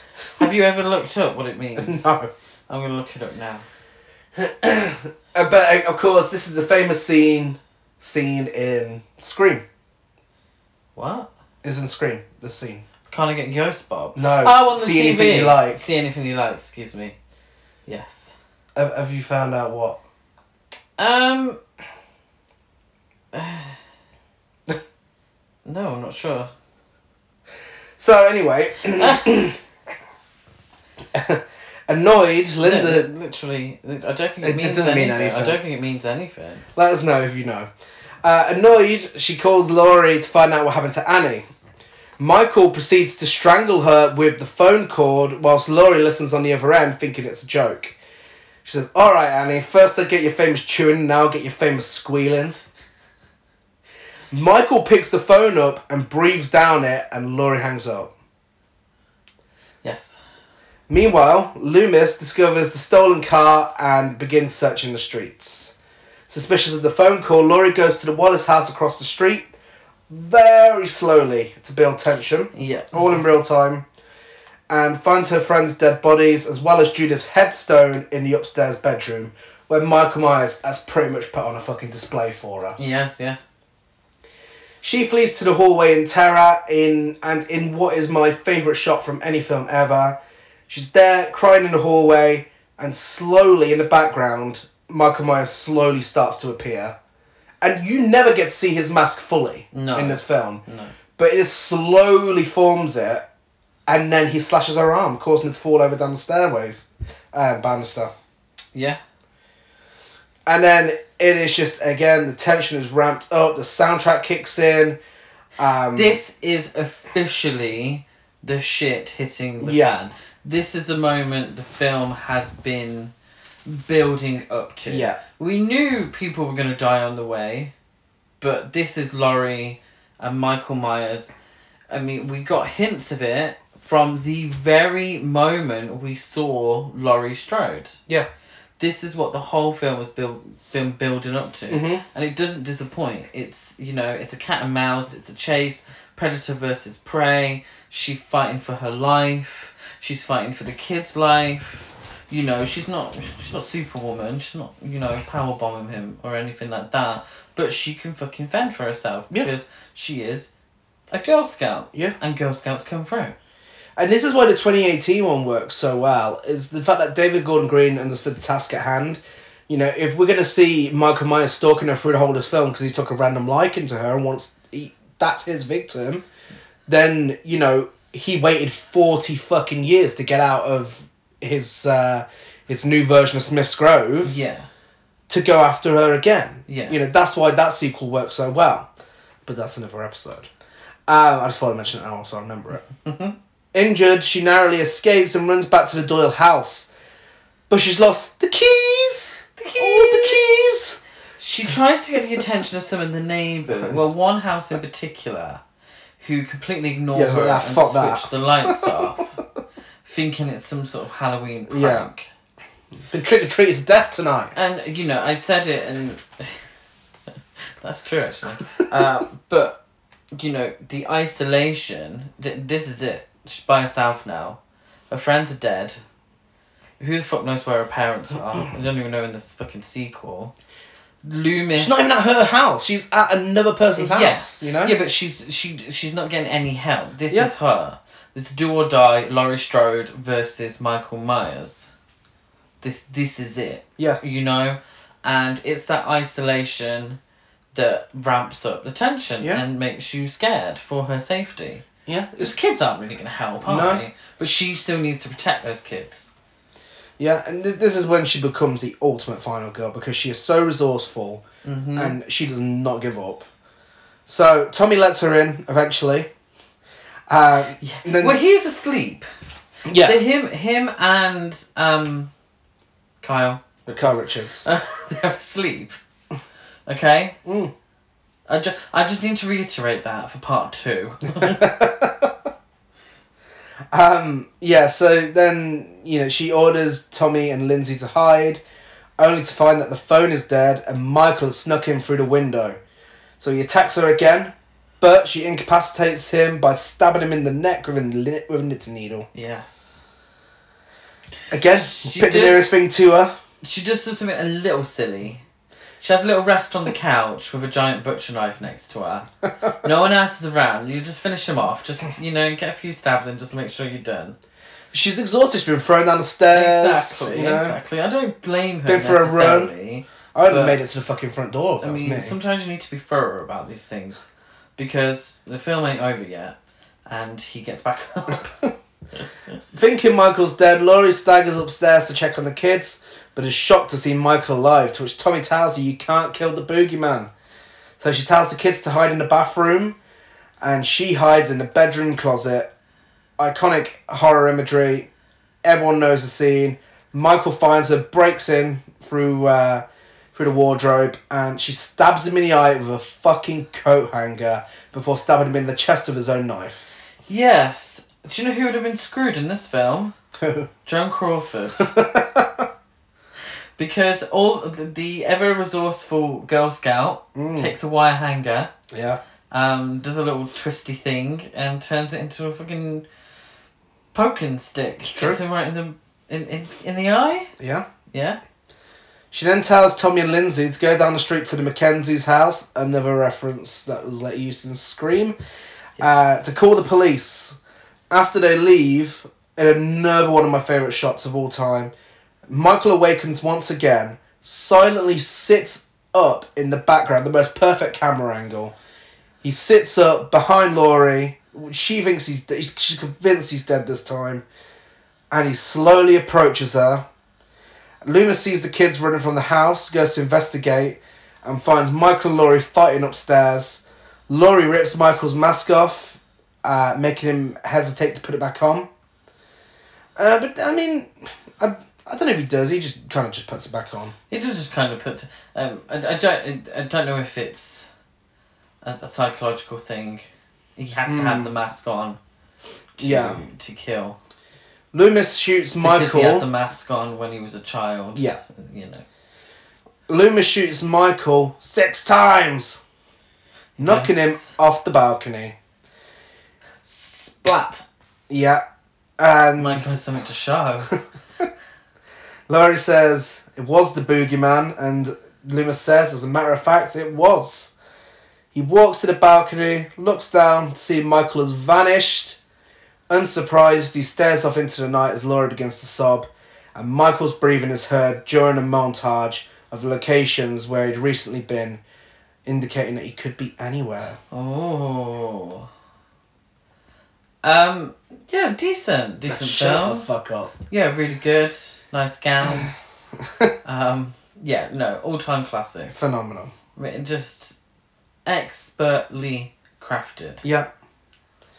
Yeah, I, I cannot think of a single negative about this film. It is just perfect in every way, every single second of it. It's one of those films where it's so well made, but then there's aspects of it that kind of fall into place Yeah. and are quite a very fortunate uh, not a coincidence but a, a fortunate series of events Yeah. so the fact that it you know lassie's daughter wasn't available Yeah. or the fact that you know somebody decided that an inside out captain kirk mask was the best option Yeah. and it was it's perfect it was perfect for what they did perfect for the film jamie lee curtis is perfect in the role as laurie strode it, it, re- it really is just a, a real wonderful horror film Yeah. that everyone should watch even if you don't like horror films you should watch this Absolutely. Forever my favourite film of all time. And I forgot to give you the poll resu- results. Each week we're bringing in a poll to find out which sequels you prefer, which movie you prefer to the original and whatnot. And this week, the original got 88% and Halloween 2 got 12%. Somebody was trolling us. Somebody deliberately did that. I appreciate that. I, Some guy I told love- me that he thought Halloween 2 is the greatest horror film ever made, and he I- wasn't joking. I appreciate um, a little bit of dry humour and a piss take. We- You can take a bit of banter. I mean, you can't be serious. So, this brings us to our regular section throughout October, where we have four rounds and a different answer for both, maybe for each round, maybe. Yeah, I think so. Best kill Best kill for me, Judith. for me, Bob. Yeah. I mean, I understand the Judith thing. It's the first one. Yeah. You know, It's you don't right know off the who it gate. is. Yeah, it's bam. Yeah, Michael's got something to show. yeah. Um, but then you know, Bob. That scene is just terrifying in every way possible. You know, the emptiness of that kill and just him staring at him after the fact that he manages to pin him to a wall. Um, yeah, it's just it's just amazing. One good scare. Now, for me, I know it's a, bit, a little bit of a cop out, but it's kind of the whole thing. Yeah. because the whole thing as as one is a very scary thing. Mm-hmm. It, it, it's it, it's not necessarily, you know, one good scare is a, a jump scare. It's not reliant on jump scares. No. And for me, it's the whole thing, but specifically the soundtrack. Yeah. That's I would give it Yeah. to the soundtrack. Absolutely. Yeah, absolutely. I mean, mine was Michael stalking Laurie through the day because, as I Yeah. explained before, you know, Oh, the sheets. it, it's it's incredible the fact that you know it's daylight and they managed to make it this intense. But yeah, I mean, the whole film is terrifying. Yeah. Most likable character, obviously, it is the ultimate final girl, Laurie Strode. It is. Yeah. And most unlikable character, I don't think this ever happens actually on, on our most unlikable character things that we do. It's the bad guy, it's Michael Myers. It is. Michael Myers. He's killing off these characters that we like. He's killing dogs. He's killing dogs. Can I do well, one for fun? Um, I'd also like to just give a dishonourable mention to the neighbours that switched the light off on her. yeah. They're um, they're bad guys too. And of course, honourable mention to most likable character, Ben Tramer. Um, t- t- mm, technically, But yes, that- Leicester. I think Leicester. that's that's true. Lester the dog. and that brings us to Halloween two, from nineteen eighty one. Directed by Rick Rosenthal, the director of Bad Boys 1983, American Dreamer, The Birds 2, Land's End. Desperate to watch that. I think that would be a perfect uh, podcast movie. I think so. And he also did Halloween Resurrection as well. Yeah. And many more. Budget $2.5 million. The budget went up. oh, of course. and it made 25.5 million worldwide. Yeah. Okay. So this is very much Michael Myers does the 80s post Friday the 13th. Yes. Yeah, the the influence that Halloween had on horror cinema and specifically slasher films kind of in a way came full circle. Yeah. Um and obviously we'll get into that as we go. Yeah, it, it this basically became what the imitations become. Yes. After Halloween. Yes, yeah. Um and let's say Ki- kind of. Not fully there. no, but it's more than you the can first. one. tell yeah, Yeah. You can definitely tell. Um, and let's say it had quite the uh, messy production. So to get the role of Michael Myers, Dick Warlock, Instagram icon Dick Warlock, it's an interesting name. he hashtags Dick Warlock in everything he posts. Didn't he play Jason in a film? Maybe Isn't a he fan only film. ever played He's only ever played Michael Myers. ever. Ah, he was in I thought Halloween he was one of Three. the Jason. He's in Halloween Three as well. He's one of the Oh. androids.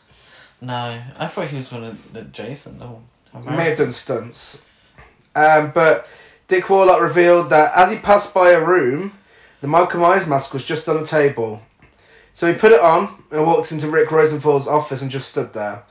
After Rosenthal continuously asked him who he was and why he didn't reply, he took off the mask and asked if he could play Michael Myers, to which Rick Rosenthal said yes.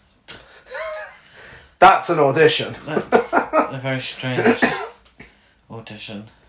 Uh, producer and writer John Carpenter, uh, taking a back seat this time around, didn't like director Rick Rosenwald's first version of the film, believing it to be as scary as an episode of Quincy Emmy. Oh shit. A re edit was done, uh, but Carpenter still found it too tame, so he took over the editing process and sped up the action.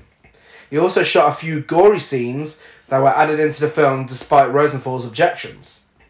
This annoyed Rosenfall because he had wanted a sequel to emulate the way the original avoided explicit violence and gore in favour of well crafted suspense and terror. In fact, Carpenter had intended for Halloween 2 to do just that, but the success of new wave slasher films in 1979 and 1980 made him afraid that a film which was scary and R rated but lacked bloodshed and nudity would just do poorly at the box office, leading to the extra graphic material inclusions. He later said that he thought Rosenthal didn't have a feeling for what was going on with the film, um, and then of course Rosenthal went on to direct Halloween Resurrection as well. To great success. Yeah. That's interesting though, isn't it? Yeah. Um, I I think Halloween was maybe a passion project for John Carpenter. It was just him and a bunch of friends making a film. I think everything after that, he needed the money. He just wanted the money. Yeah. Despite having other hits, you know. And then again, I say that. I think he's very much a cult director, John Carpenter. I don't think every film of his was a runaway success. I mean, look at how much people hated The Thing and look at where that is now. yeah. Big Trouble in Little China, Escape from New York. Big Trouble in Little China didn't make money. a lot of people didn't get John Carpenter No. back then.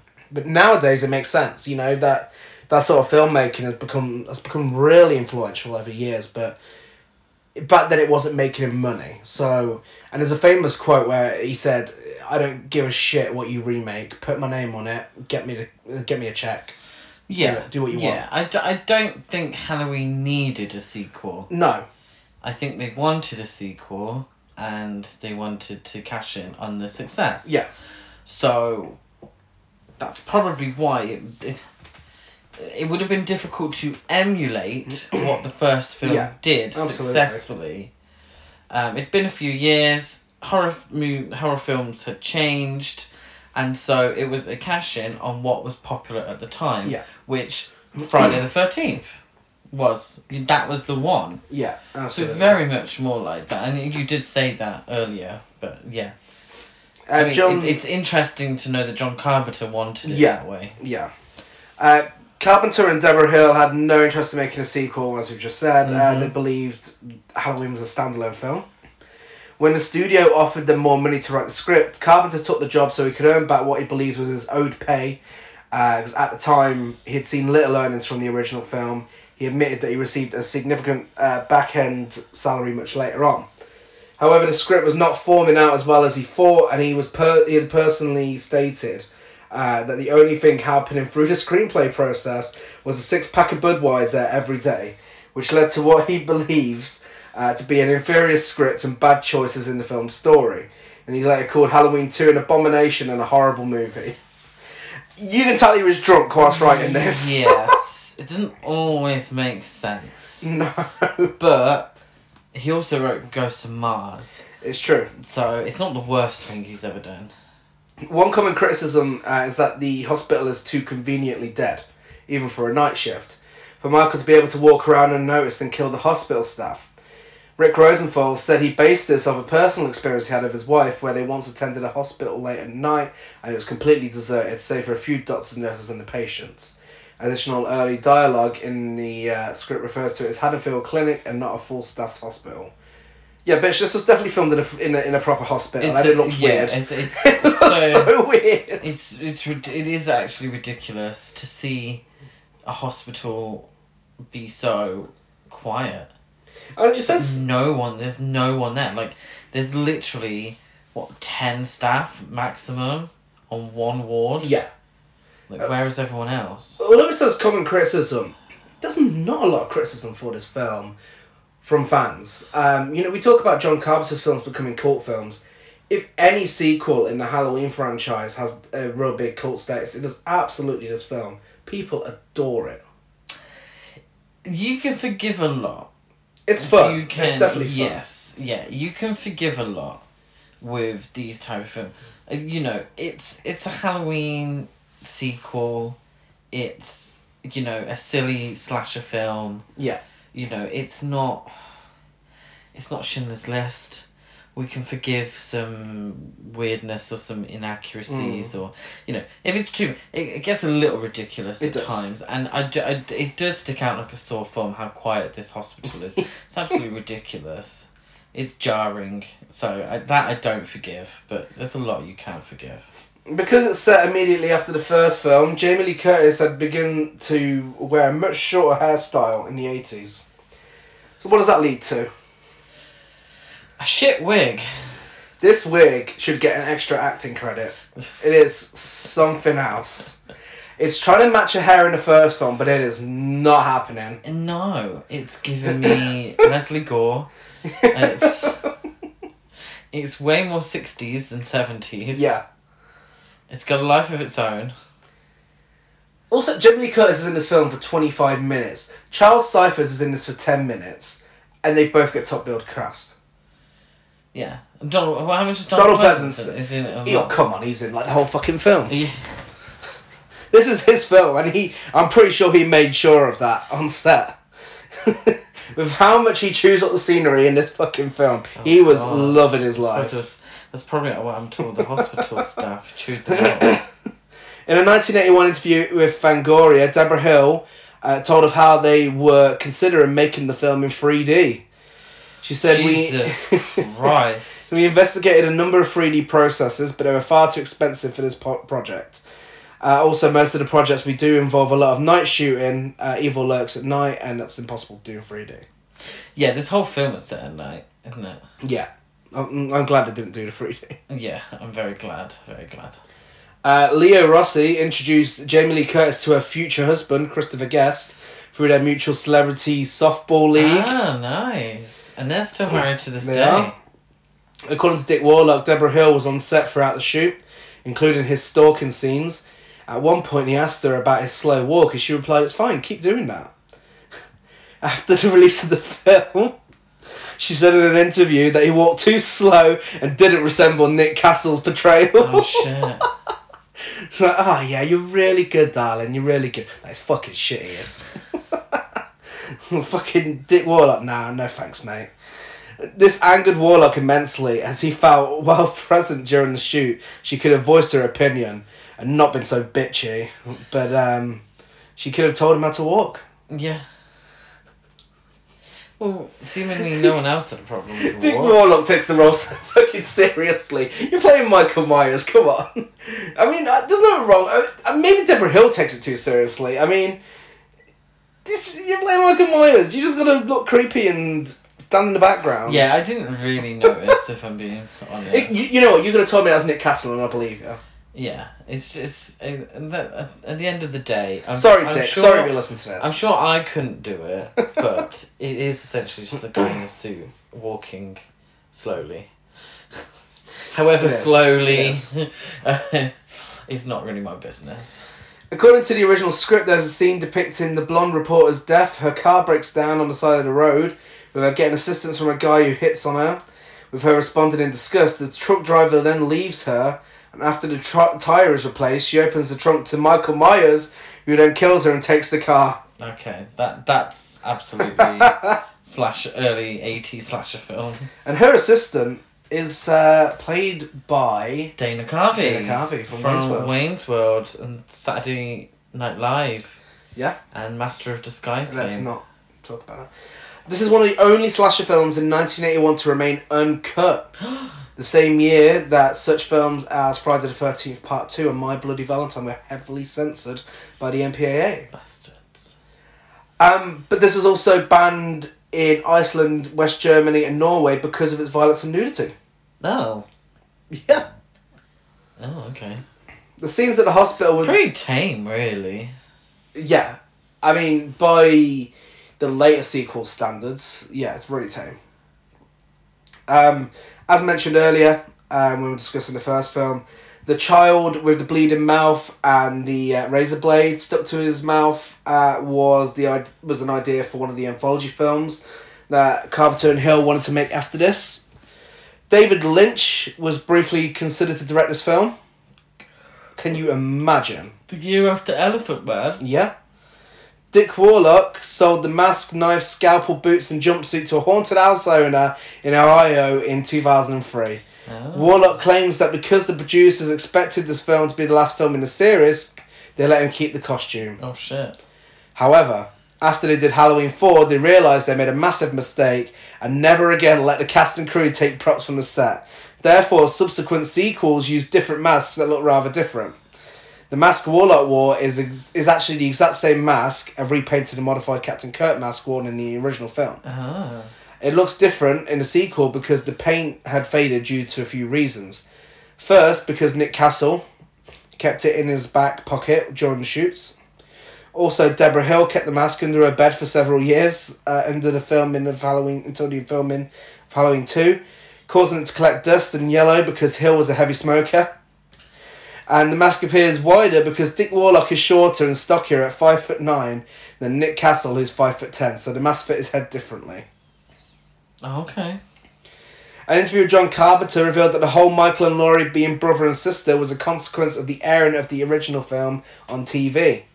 After NBC had obtained the television broadcast rights, they contacted him uh, with a request for more footage since the film was too short for the intended time slot.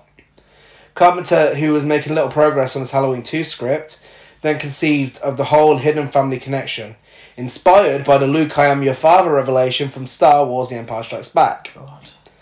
The twist allowed them to film additional scenes for Halloween, which retroactively uh, dropped hints to the family connection, such as the scene inside Michael Myers' cell, where the word sister is carved onto his door, and at the same time served as a plot device to get his new script going. Carpenter later said the whole brother and sister thing was awful, just awful. It's not great. No, it doesn't make sense. Body count 10, 9 are killed by Michael, and a poor, unfortunate soul was killed in a traffic accident. It's true. Getting into the film, while Sheriff Brackett and Dr. Loomis hunt for Michael Myers, a traumatized Laurie is rushed to hospital, and the serial killer is not far behind her. We start with Mr. Sandman by the Cordettes. Why? Because it would later become a Halloween staple. It appears in H2O basically. Yeah, but why? I don't know. It's about, it's it about the Sandman works. comes to you in your sleep. It works though. I mean, it would when- work for a Nightmare on Elm Street. it's true, but I mean, I think whenever I hear the song now, I think of Halloween straight away. It's just kind of I don't know. It's weird. It shouldn't work, but it does. We start with a flashback because it's the eighties now, and this is what we do. And when I say a flashback, we get the entire final ten minutes of uh, the first Halloween film. Yeah. Uh, Michael Myers is shot seven times. We did count, it was seven. So they reshot him falling off the balcony. I have no idea why. Makes no difference to the scene. No. Um, Sam Loomis shoots him off the balcony. He survives, leaves a big Michael Myers print in the grass, and escapes into the night. Dr. Loomis tells the neighbour to call the police, and the neighbour wants to know if it's some sort of joke, because he's been trick or treated to death tonight. To which Dr. Loomis sets the tone for the rest of the film and says, You don't know what death is! I then we go to the Halloween. Yeah, to the pumpkin credits. The iconic Halloween uh, uh, pumpkin credits. I like what they do with this one, rather than it. Um. Oh no! It no. It just it just stays there in the first one, doesn't it? He zooms in. Oh, does it, yeah. It zooms in, but nothing happens to the pumpkin. No. Whereas this one opens up. Yeah. And there's like a skull inside. Yeah, yeah, yeah. It's twenty eighteen where it goes mouldy, isn't it? Yeah. Yeah. Um, there's a slightly more 80s version of the theme song, which I, I really like. Yeah. Um, and Nancy Loomis is credited as Annie. She plays a corpse. Does she, oh, spoiler. Wandering the alleys, Michael watches Loomis frantically telling cops that he shot him six times. Yes. Uh, number one, I don't know why kids are still trick or treating. um, what's their names? The kids from the first film were in bed. yeah, Tommy and uh, Tommy Lindsay. and Lindsay were in bed, so I don't know why there's still kids out trick or treating this late at night. Not very safe. Secondly, Donald Pleasance brings the ham. Oh, he does.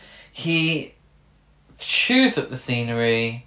He's so over the top in his delivery throughout the whole film.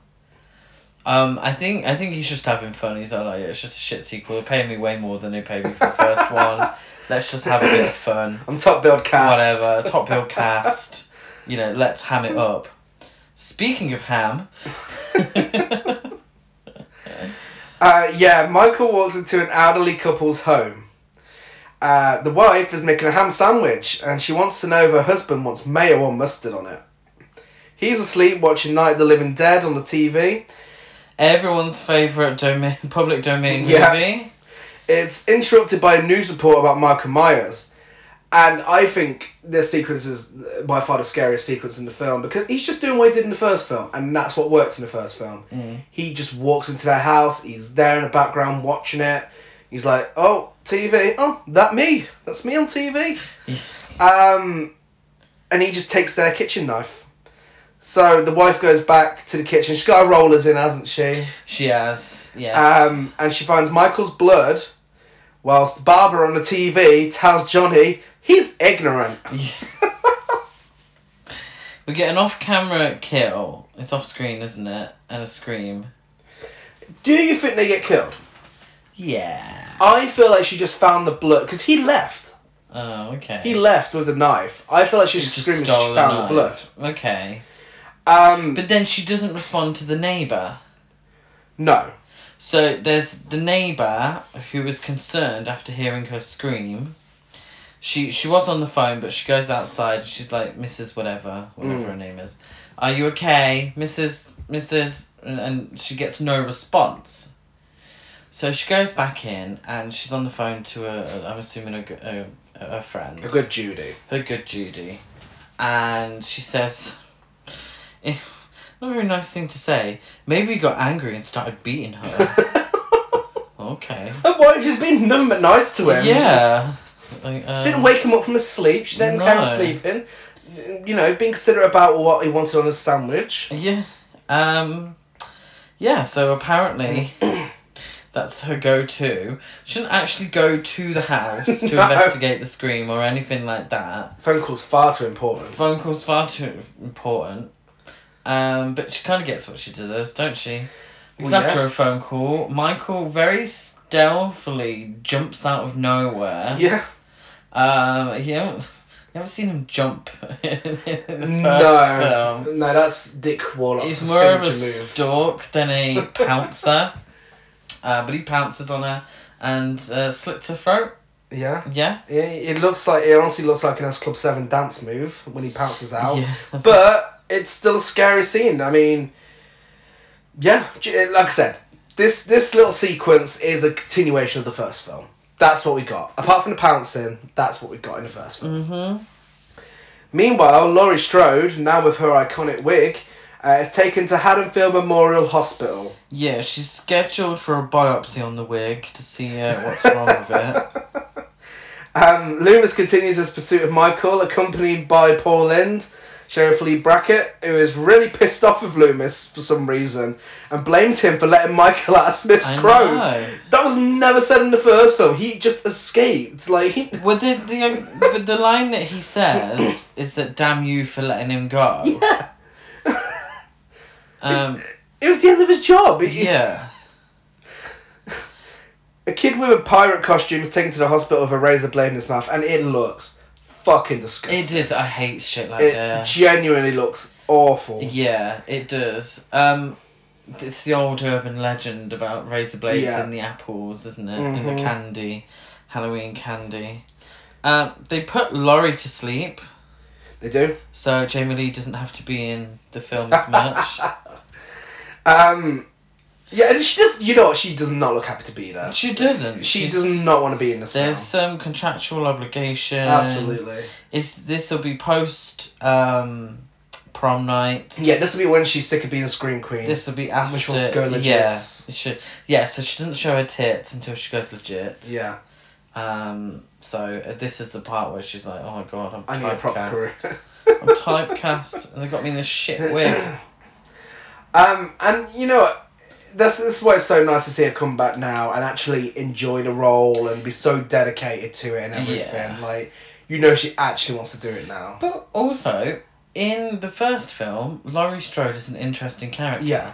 In the second film, Laurie Strode is not an interesting No, character. she just dumped off in a hospital Yeah, she's, with a she's- love interest. She's not in a, a kind of love interest that Yeah. doesn't really go anywhere. Um, she's not a very interesting character. For you know, a woman in I b- I believe her sixties Mm. when Halloween twenty eighteen was Yeah. made, you know, that is a fucking interesting character. Yeah. Yes, it's a very action heavy horror film, Mhm. but that's an interesting character to play Yeah.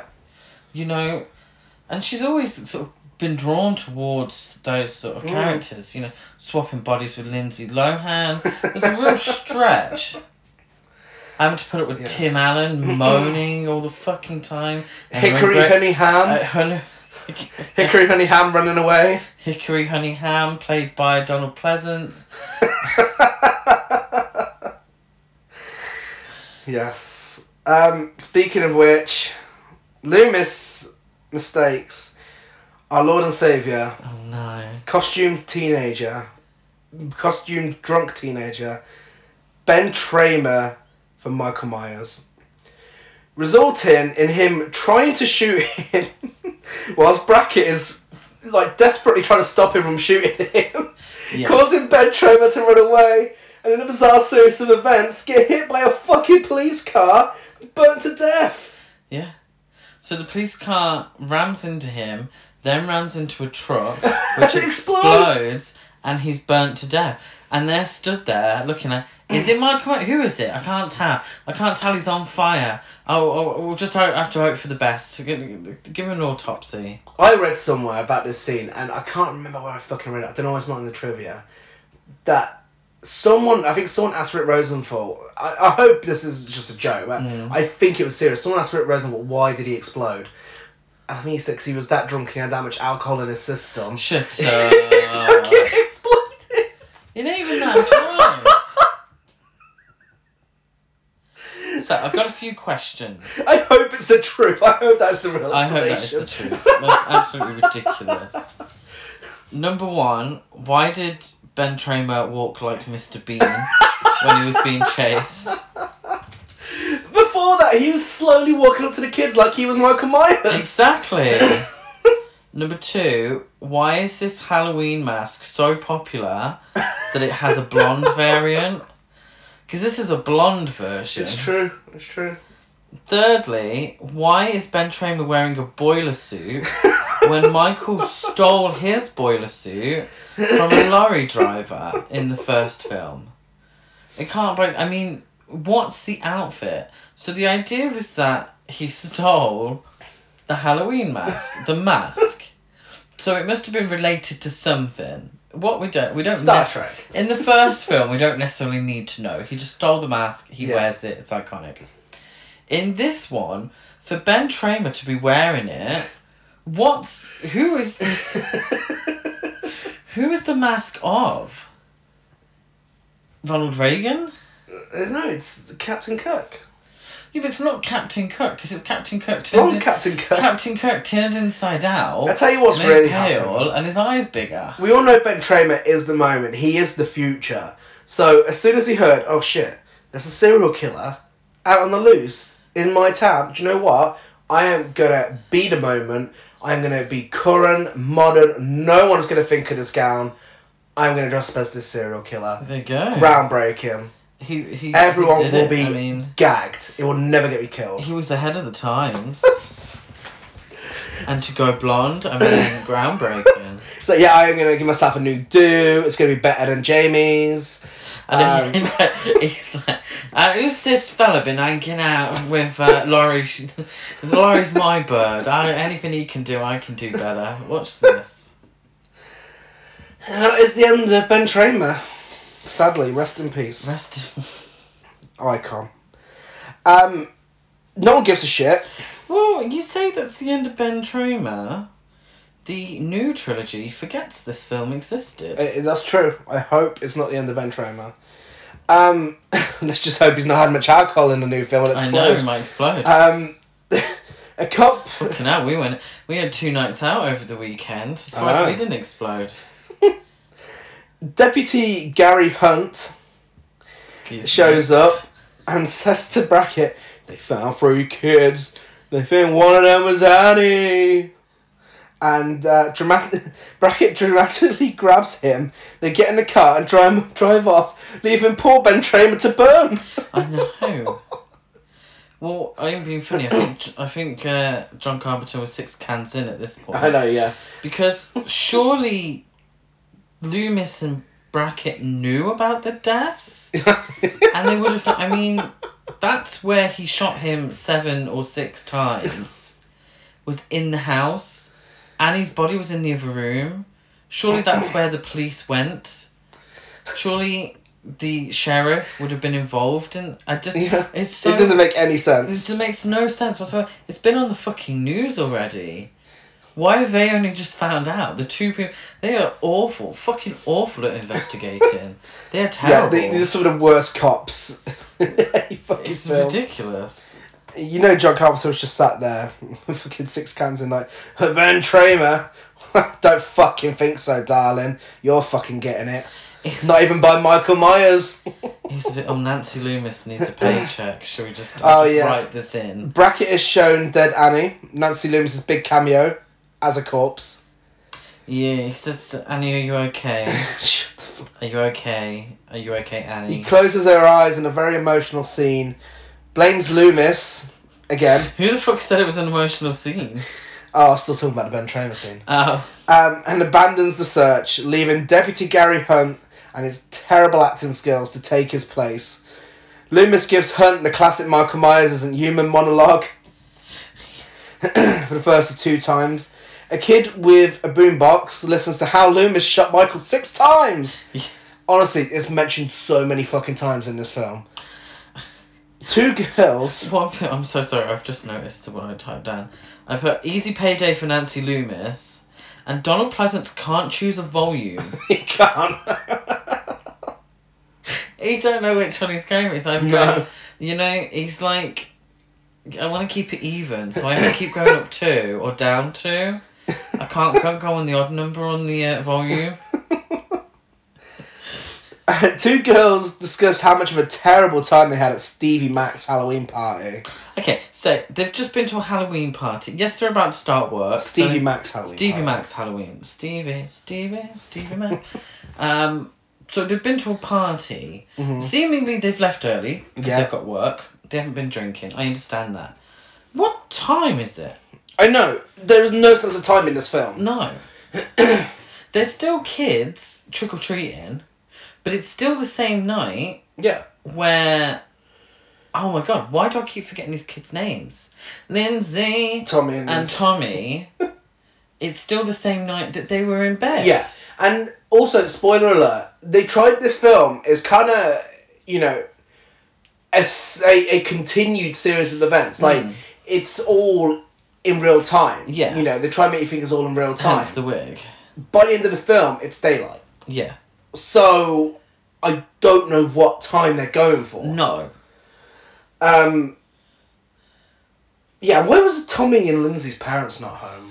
Yeah. I mean, Tommy's. Yeah, and. Li- Were yeah. they staying away? Well, no, that's not a question found- first. Yeah, okay. I'm not allowed to question the first No, one. no, that is weird. That is weird. Like, why why would Lindsay be allowed to stay over at someone else's house? And he needed to get some. Um, Nurse Karen says she's never going to a party again, especially Stevie Mac's party. Um, she reluctantly gives the other girl a lift. Boombox Kid bumps into Michael Myers as the news report reads out Laurie's location. That is the only reason that this Boombox Kid, Dick Warlock's son, might I add, Yeah. is in this film. yeah. So, If Mi- he hadn't have done this, yeah, Michael Myers would never have known where she was. he wouldn't have known. Oh, oh, Laurie, I recognise that name.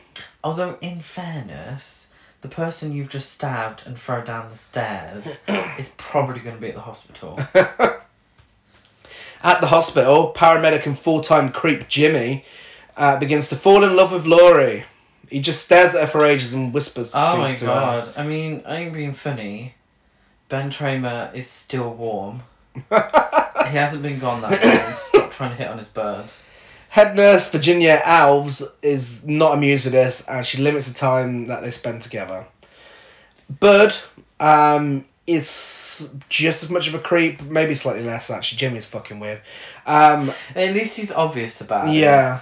He uh, Karen comes in for a shift after Stevie Mac's disappointing party, and Bud sings "Amazing Grace." Come sit on my face. Don't make me cry. I need your pie.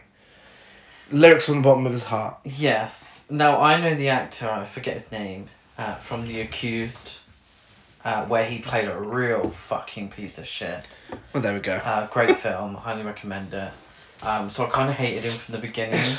He's good at the like the sleazy sort of thing. hmm Um, somebody I, I don't know the security guard is watching Dementia Thirteen. Yes. Everyone's second favorite public domain film.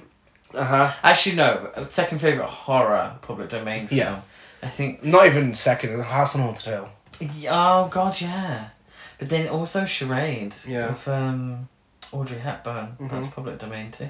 Is his Girl Friday public domain? I Maybe. think so. My Man Godfrey. So that's great films. Public domain. Jimmy brings Laurie up to date with exposition about Michael Myers and his escape from Smith's Grove, just in case she missed out. Michael makes his way to the hospital where he wanders the halls, cuts the phone lines, and disables the cars. Mr. Garrett, the security guard with a, a very weak moustache, wa- wasn't one of the best, was it? Oh, That was a bit crap. He finds stuff stolen from the storage cupboard and tries telling Nurse Janet, but she's too dumb to use a walkie talkie.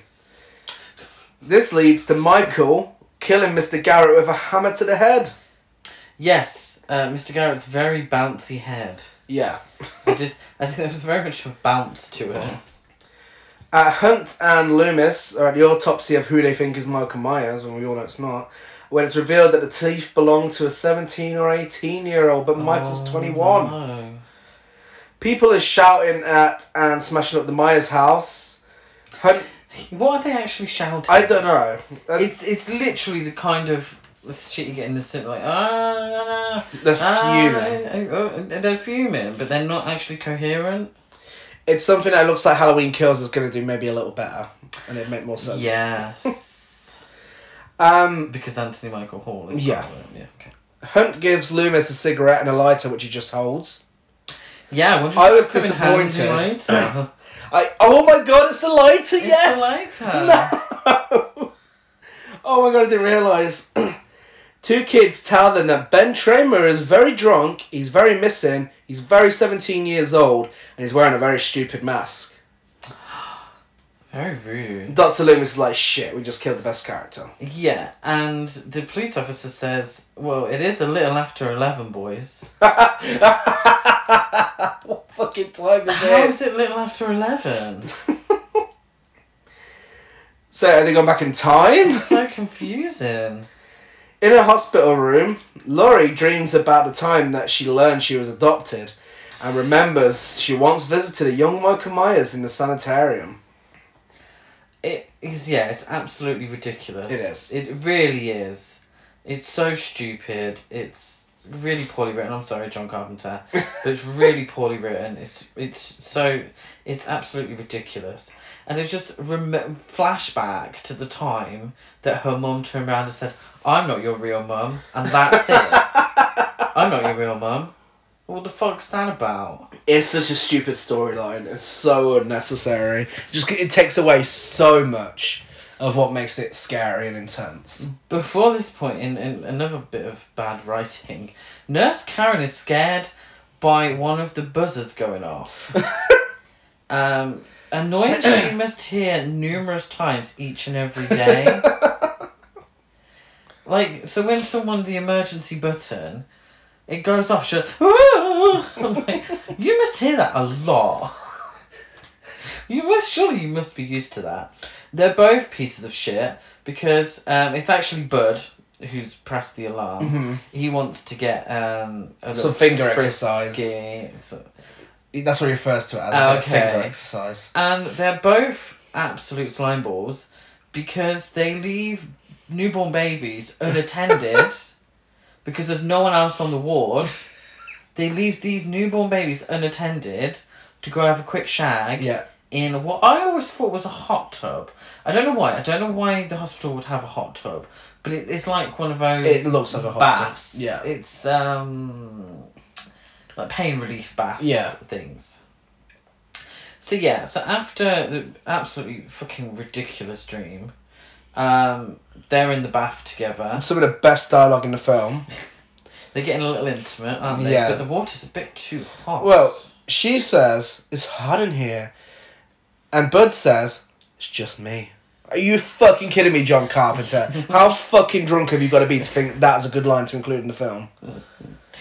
well, it's getting hot in there because old Michael Myers has turned up the temperature. He's turning up the heat. Um, I don't know what one thing I don't understand is why does the temperature go up that high? why is it allowed to go up I that know. high?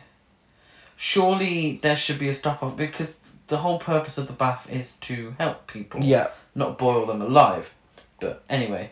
Um, I actually quite like this scene. Yes. Uh, Bud is goes to inspect the temperature. Uh-huh. He's strangled in the background as Karen's sort of like prepping a towel and Yeah. And sort it's of absolute obli- oblivious silence to as it. well. Absolute silence, really good.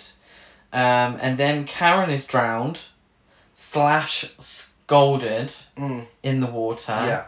Yeah. Um, she she got faced like a bath bomb. Afterwards, since Yeah. she, you know when the bath bomb's like half Uh-huh. done. Face Uh, peeling the off. face peeling off, very reminiscent of Deep Red, Yeah. um, which I, have never seen. I love. Um, so yeah, really enjoyed that death scene. This is the moment where it's like, okay, we're in the 80s now, inventive deaths are in. Inventive deaths. Yeah, no more strangling from the back. seat. Yeah, and before this, Malcolm Myers strokes uh, Karen's shoulder and she starts kissing his hand. Of that's just look fucking disgusting. Yeah. It's- imagine the places his hands have fucking Oh been. lord. And she doesn't notice. So fucking god knows how dirty Bud's hands were. Yeah. yes, she but- has no idea until she turns Well, around. It was actually Deborah Hill's hands. Um, someone's broken into the school and they've written the word fate a thousand times on the chalkboards. Not quite, Not but not far off. Um, Loomis and Hunt go to investigate. And Michael has wrote Sam Hain on a chalkboard I went to school with him. and sister on a desk. Oh, He was talking about his favourite Eurovision entry from two years ago. Um, okay. Sometimes we are niche on this podcast, but that is they didn't even get one vote. absolutely ridiculous. No one's gonna get that. Um, I mean, if you want to find it, it's easy to find. It's, the song's called Sister, and the artist's called Sister. Um, it- so he's discovering clues to Sam Haim and the occult, which might explain Michael Myers' apparent indestructibility. Because why would you want it left to the imagination, hey? I know. His colleague Marion Chambers, yes, arrives to escort him back. She's back. To, yeah, The woman who probably should have died in the first one. she's back to escort him back to Smith's Grove on the governor's orders and under the enforcement of a U.S. marshal. Jimmy's being creepy again, uh, but this time he's whispering to Laurie while she's in some sort of state, staring into space. It's so weird. Like, Oh, hey, pretty girl. yeah, like her eyes are open, and I'm like, I thought she was like sleeping with her eyes open, and then it's like, oh, she's had a terrible reaction to the medication or, or Yeah, which whatever. disappears quite quickly. Which does. It's completely pointless.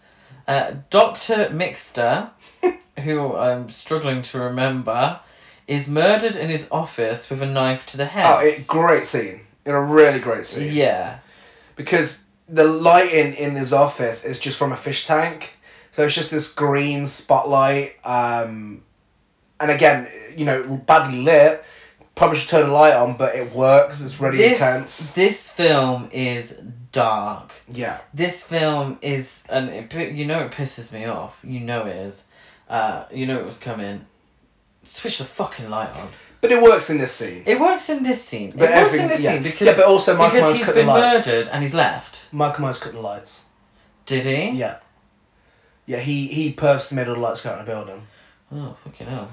um when he killed the security guard Well, he's a twat for doing that because it affects my enjoyment of his film. Um, yeah, so Nurse Janet finds Dr. Mixter with a needle in his eye, in his head, wherever it is. A knife in his hand. Um, and uh, Michael slowly appears from behind her, like in the first film, uh, and then sticks a needle into her head and kills her. Yes, puts a needle on it. Uh, Alright. Michael heads to Laurie's room and tries to stab her, but she's fooled him. She played a massive prank with pillows and a duvet. Jimmy and Nurse Jill search the hospital for Laurie whilst she tries to escape because she's all better now. Oh yeah, we're really treated to a very long, slow, agonizing scene of her walking around yeah, not an even empty running. hospital, and then just sort of stopping in a room and curling up in a ball on the floor. yeah, she does this multiple times. Absolute excitement of it all.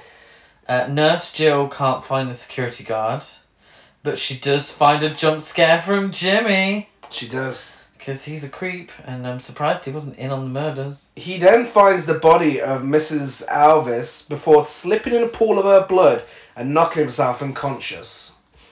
Unfortunately, not killing him. Mrs. Alvis was done dirty. hmm Because number one, she's the only non-white character in the film. And she's just constantly Certainly aggressive. ethnically mi- and she is. It's it's. She's like stern head nurse. Laurie's like quite rude to her. Yeah. Um, when you look at the deleted scenes from the film, she's in the film a lot more. Yeah. Um, I think somebody was done dirty, and in all seriousness, I think it's a real shame because, Yeah. you know, the Halloween films are very white. They are. Like, really, very white. Have you not seen Halloween Resurrection? Well, I like the representation, but did it have to be karate Buster Rhymes? That was this director apologising for. Uh, Yeah, for- for- maybe. yeah. Um.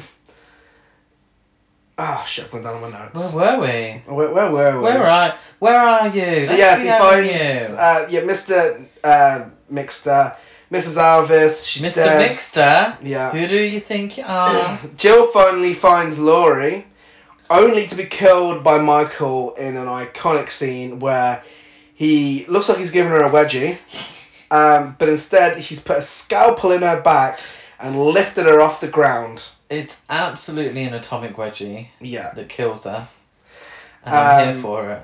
But yeah, lifts her off the ground and then just does away with her, throws her away. Yes, Michael chases Laurie all around the hospital and everything.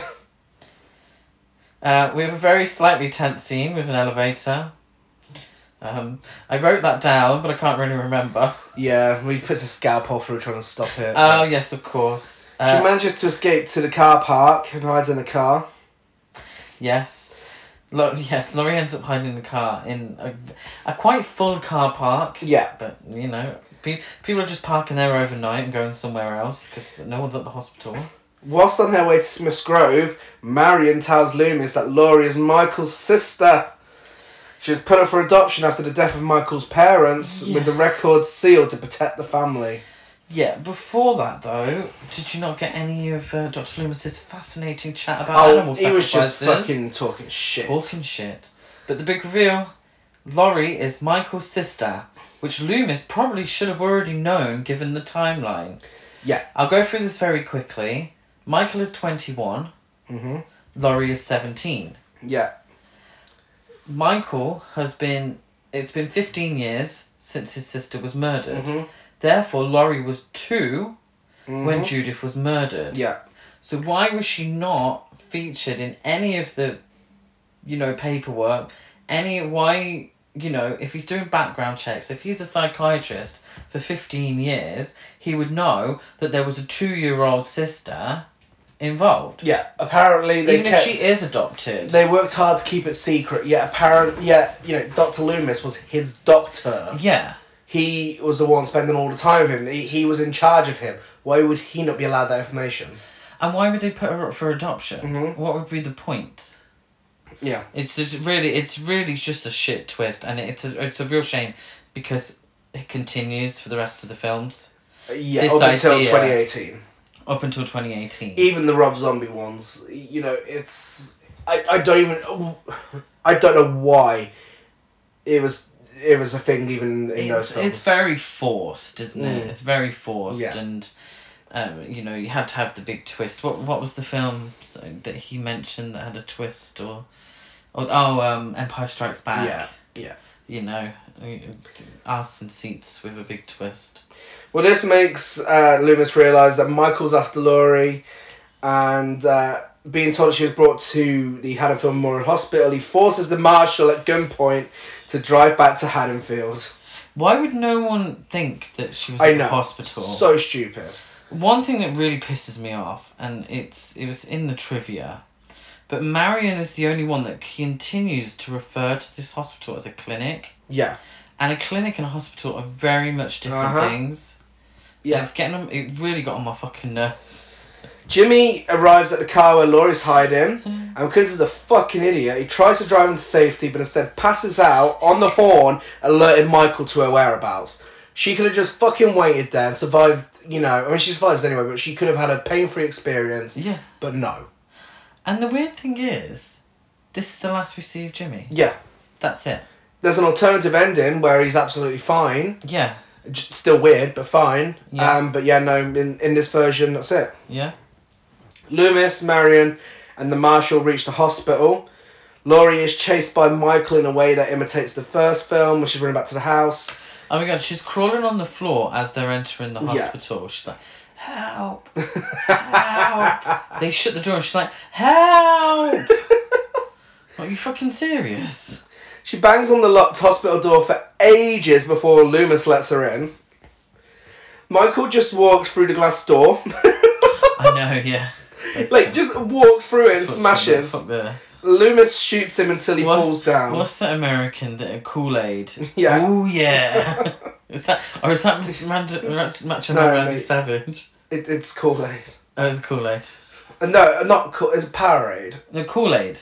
Kool Aid is the big jug guy, Oh, okay. and he just like Yeah. smashes through uh, walls and shit. Loomis. Like, oh yeah. Loomis shoots Michael um, until he falls down, seemingly dead.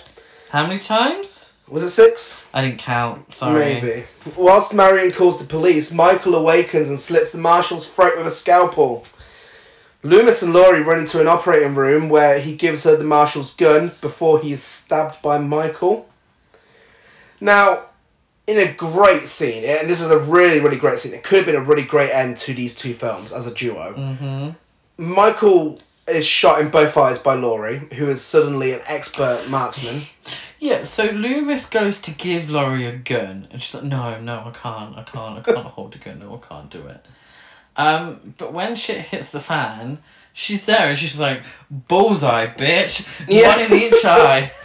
And this is Laurie who is willing to use any weapon to help her survive in the first film. Oh, I don't want a gun. That ain't Laurie Strode. yeah, like, bit, if you got a knitting needle. Oh, you Um, can't use a gun. You got a knitting needle. You got, uh, you got a. Uh, what else did she use? Oh, you got a, a wire coat hanger. she shoots him in both eyes, blinding him. Uh huh. He staggers around trying to find them. The two filled the room with flammable gas. Loomis orders Laurie to run before igniting the gas, saying, It's time, Michael, for dramatic effect. using the lighter that he stole earlier. making himself explode and Michael. Uh, the whole the hospital goes up. Laurie survives, obviously. Laurie watches as Michael, engulfed in flames, emerges from the fire before finally collapsing. Again, a great scene. He's fucking on fire. Really great He's dying. scene, He's yeah. still going after Laurie. It's not stopping. That's really well shot as well. So, he's been blinded and he's been burnt alive, burnt to a crisp. Yeah. Halloween 4, he comes back with his full eyesight and slight burn marks on his hand. Loomis has fucking a few burns on his hand.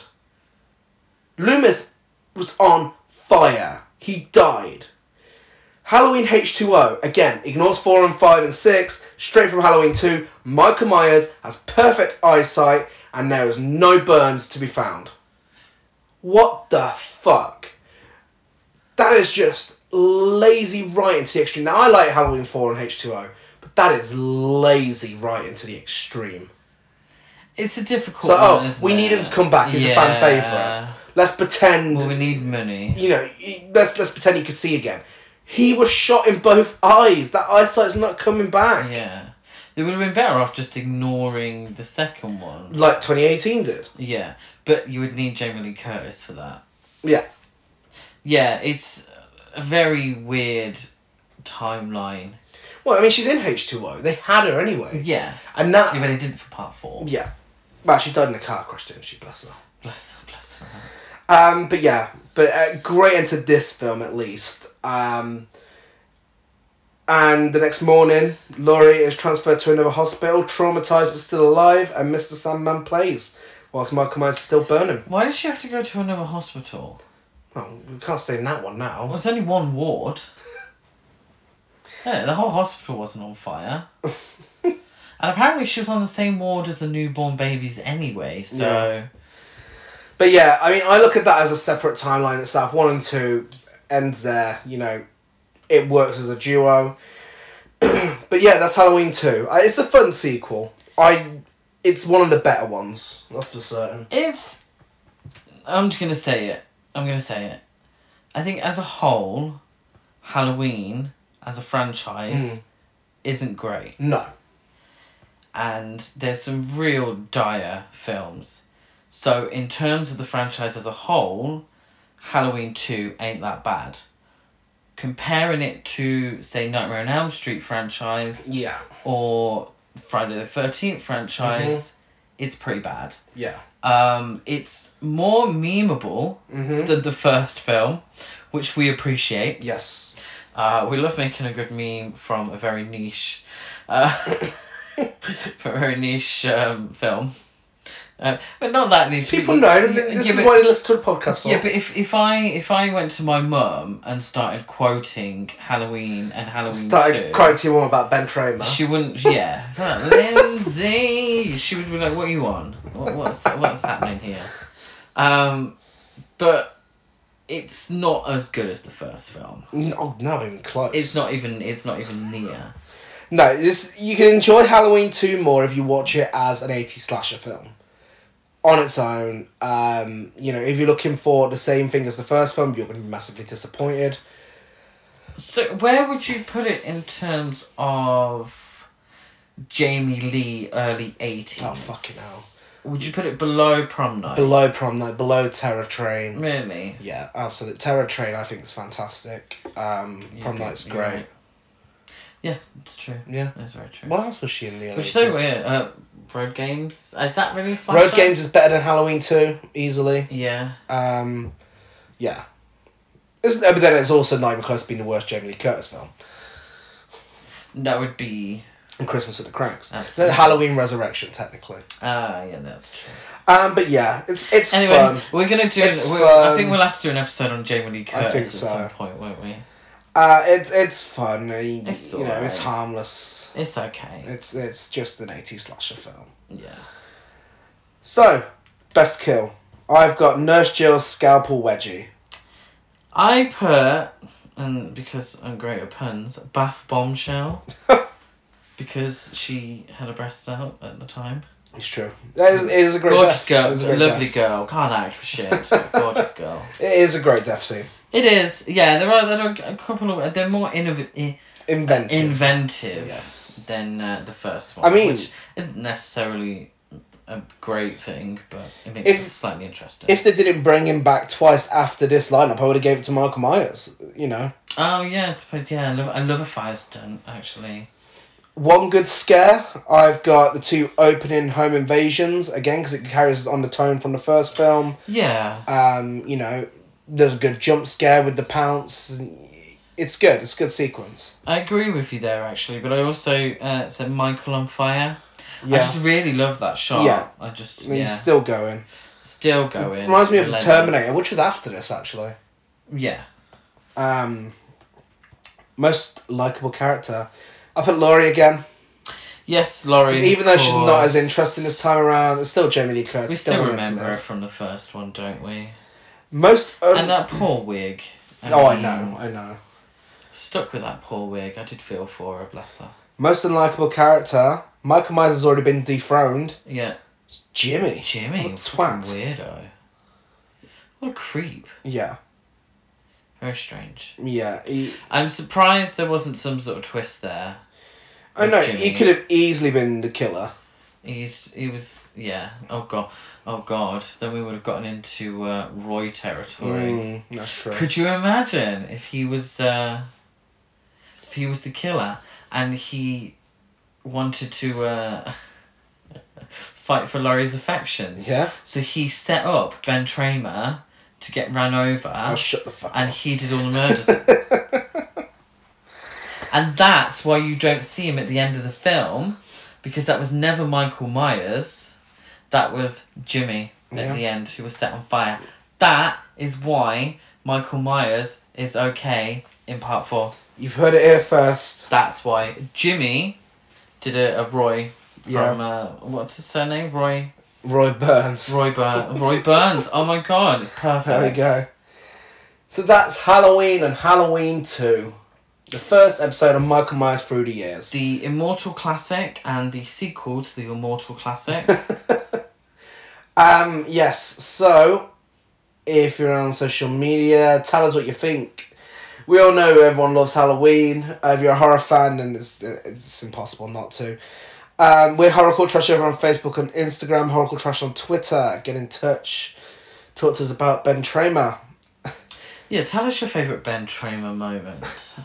I'm dead at Gaz92 on Letterboxd, Gazmo205 on Instagram, and GazCruise92 on Twitter. I'm Chris Barker823 on Instagram, Twitter, and Letterboxd. And don't forget to rate, review, and subscribe like a follow on everything else. Next week, we will be back on Tuesday with the Fawn trilogy.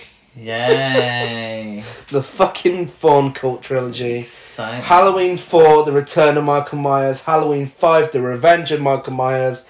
And Halloween, The Curse of Michael Myers. now, I've seen all these films, and I am struggling to remember anything Good cops do by the book. apart from Good Cops Do It By The Book and Paul Rudd. And Donald Pleasance. Shouting at Oh my children. god, shouting at children, hamming it up even more than part two. Yeah, just as a bit of a preview, next week expect Michael Myers crying. He got shot Michael in the eye, it's Myers, obvious. the cult leader. Michael Myers, incest. M- Michael Myers wearing a The love random guru. rubber ma- oh, shit. yeah, oh, just sorry, wrong one. Danielle Harris. Expect Danielle Harris not talking for a whole film. Bumbling cops. Like you, you're in for a treat. We're not, but you, you guys are. so we will see you on Tuesday. Bye. From the people who brought you Halloween, more of the night he came home. Halloween 2. There was nothing within him, neither conscience nor reason, that wasn't even remotely human. Don't miss the all-new Halloween 2. More of the night he came home. Halloween 2, rated R. The horror continues. Now playing at a theater near you.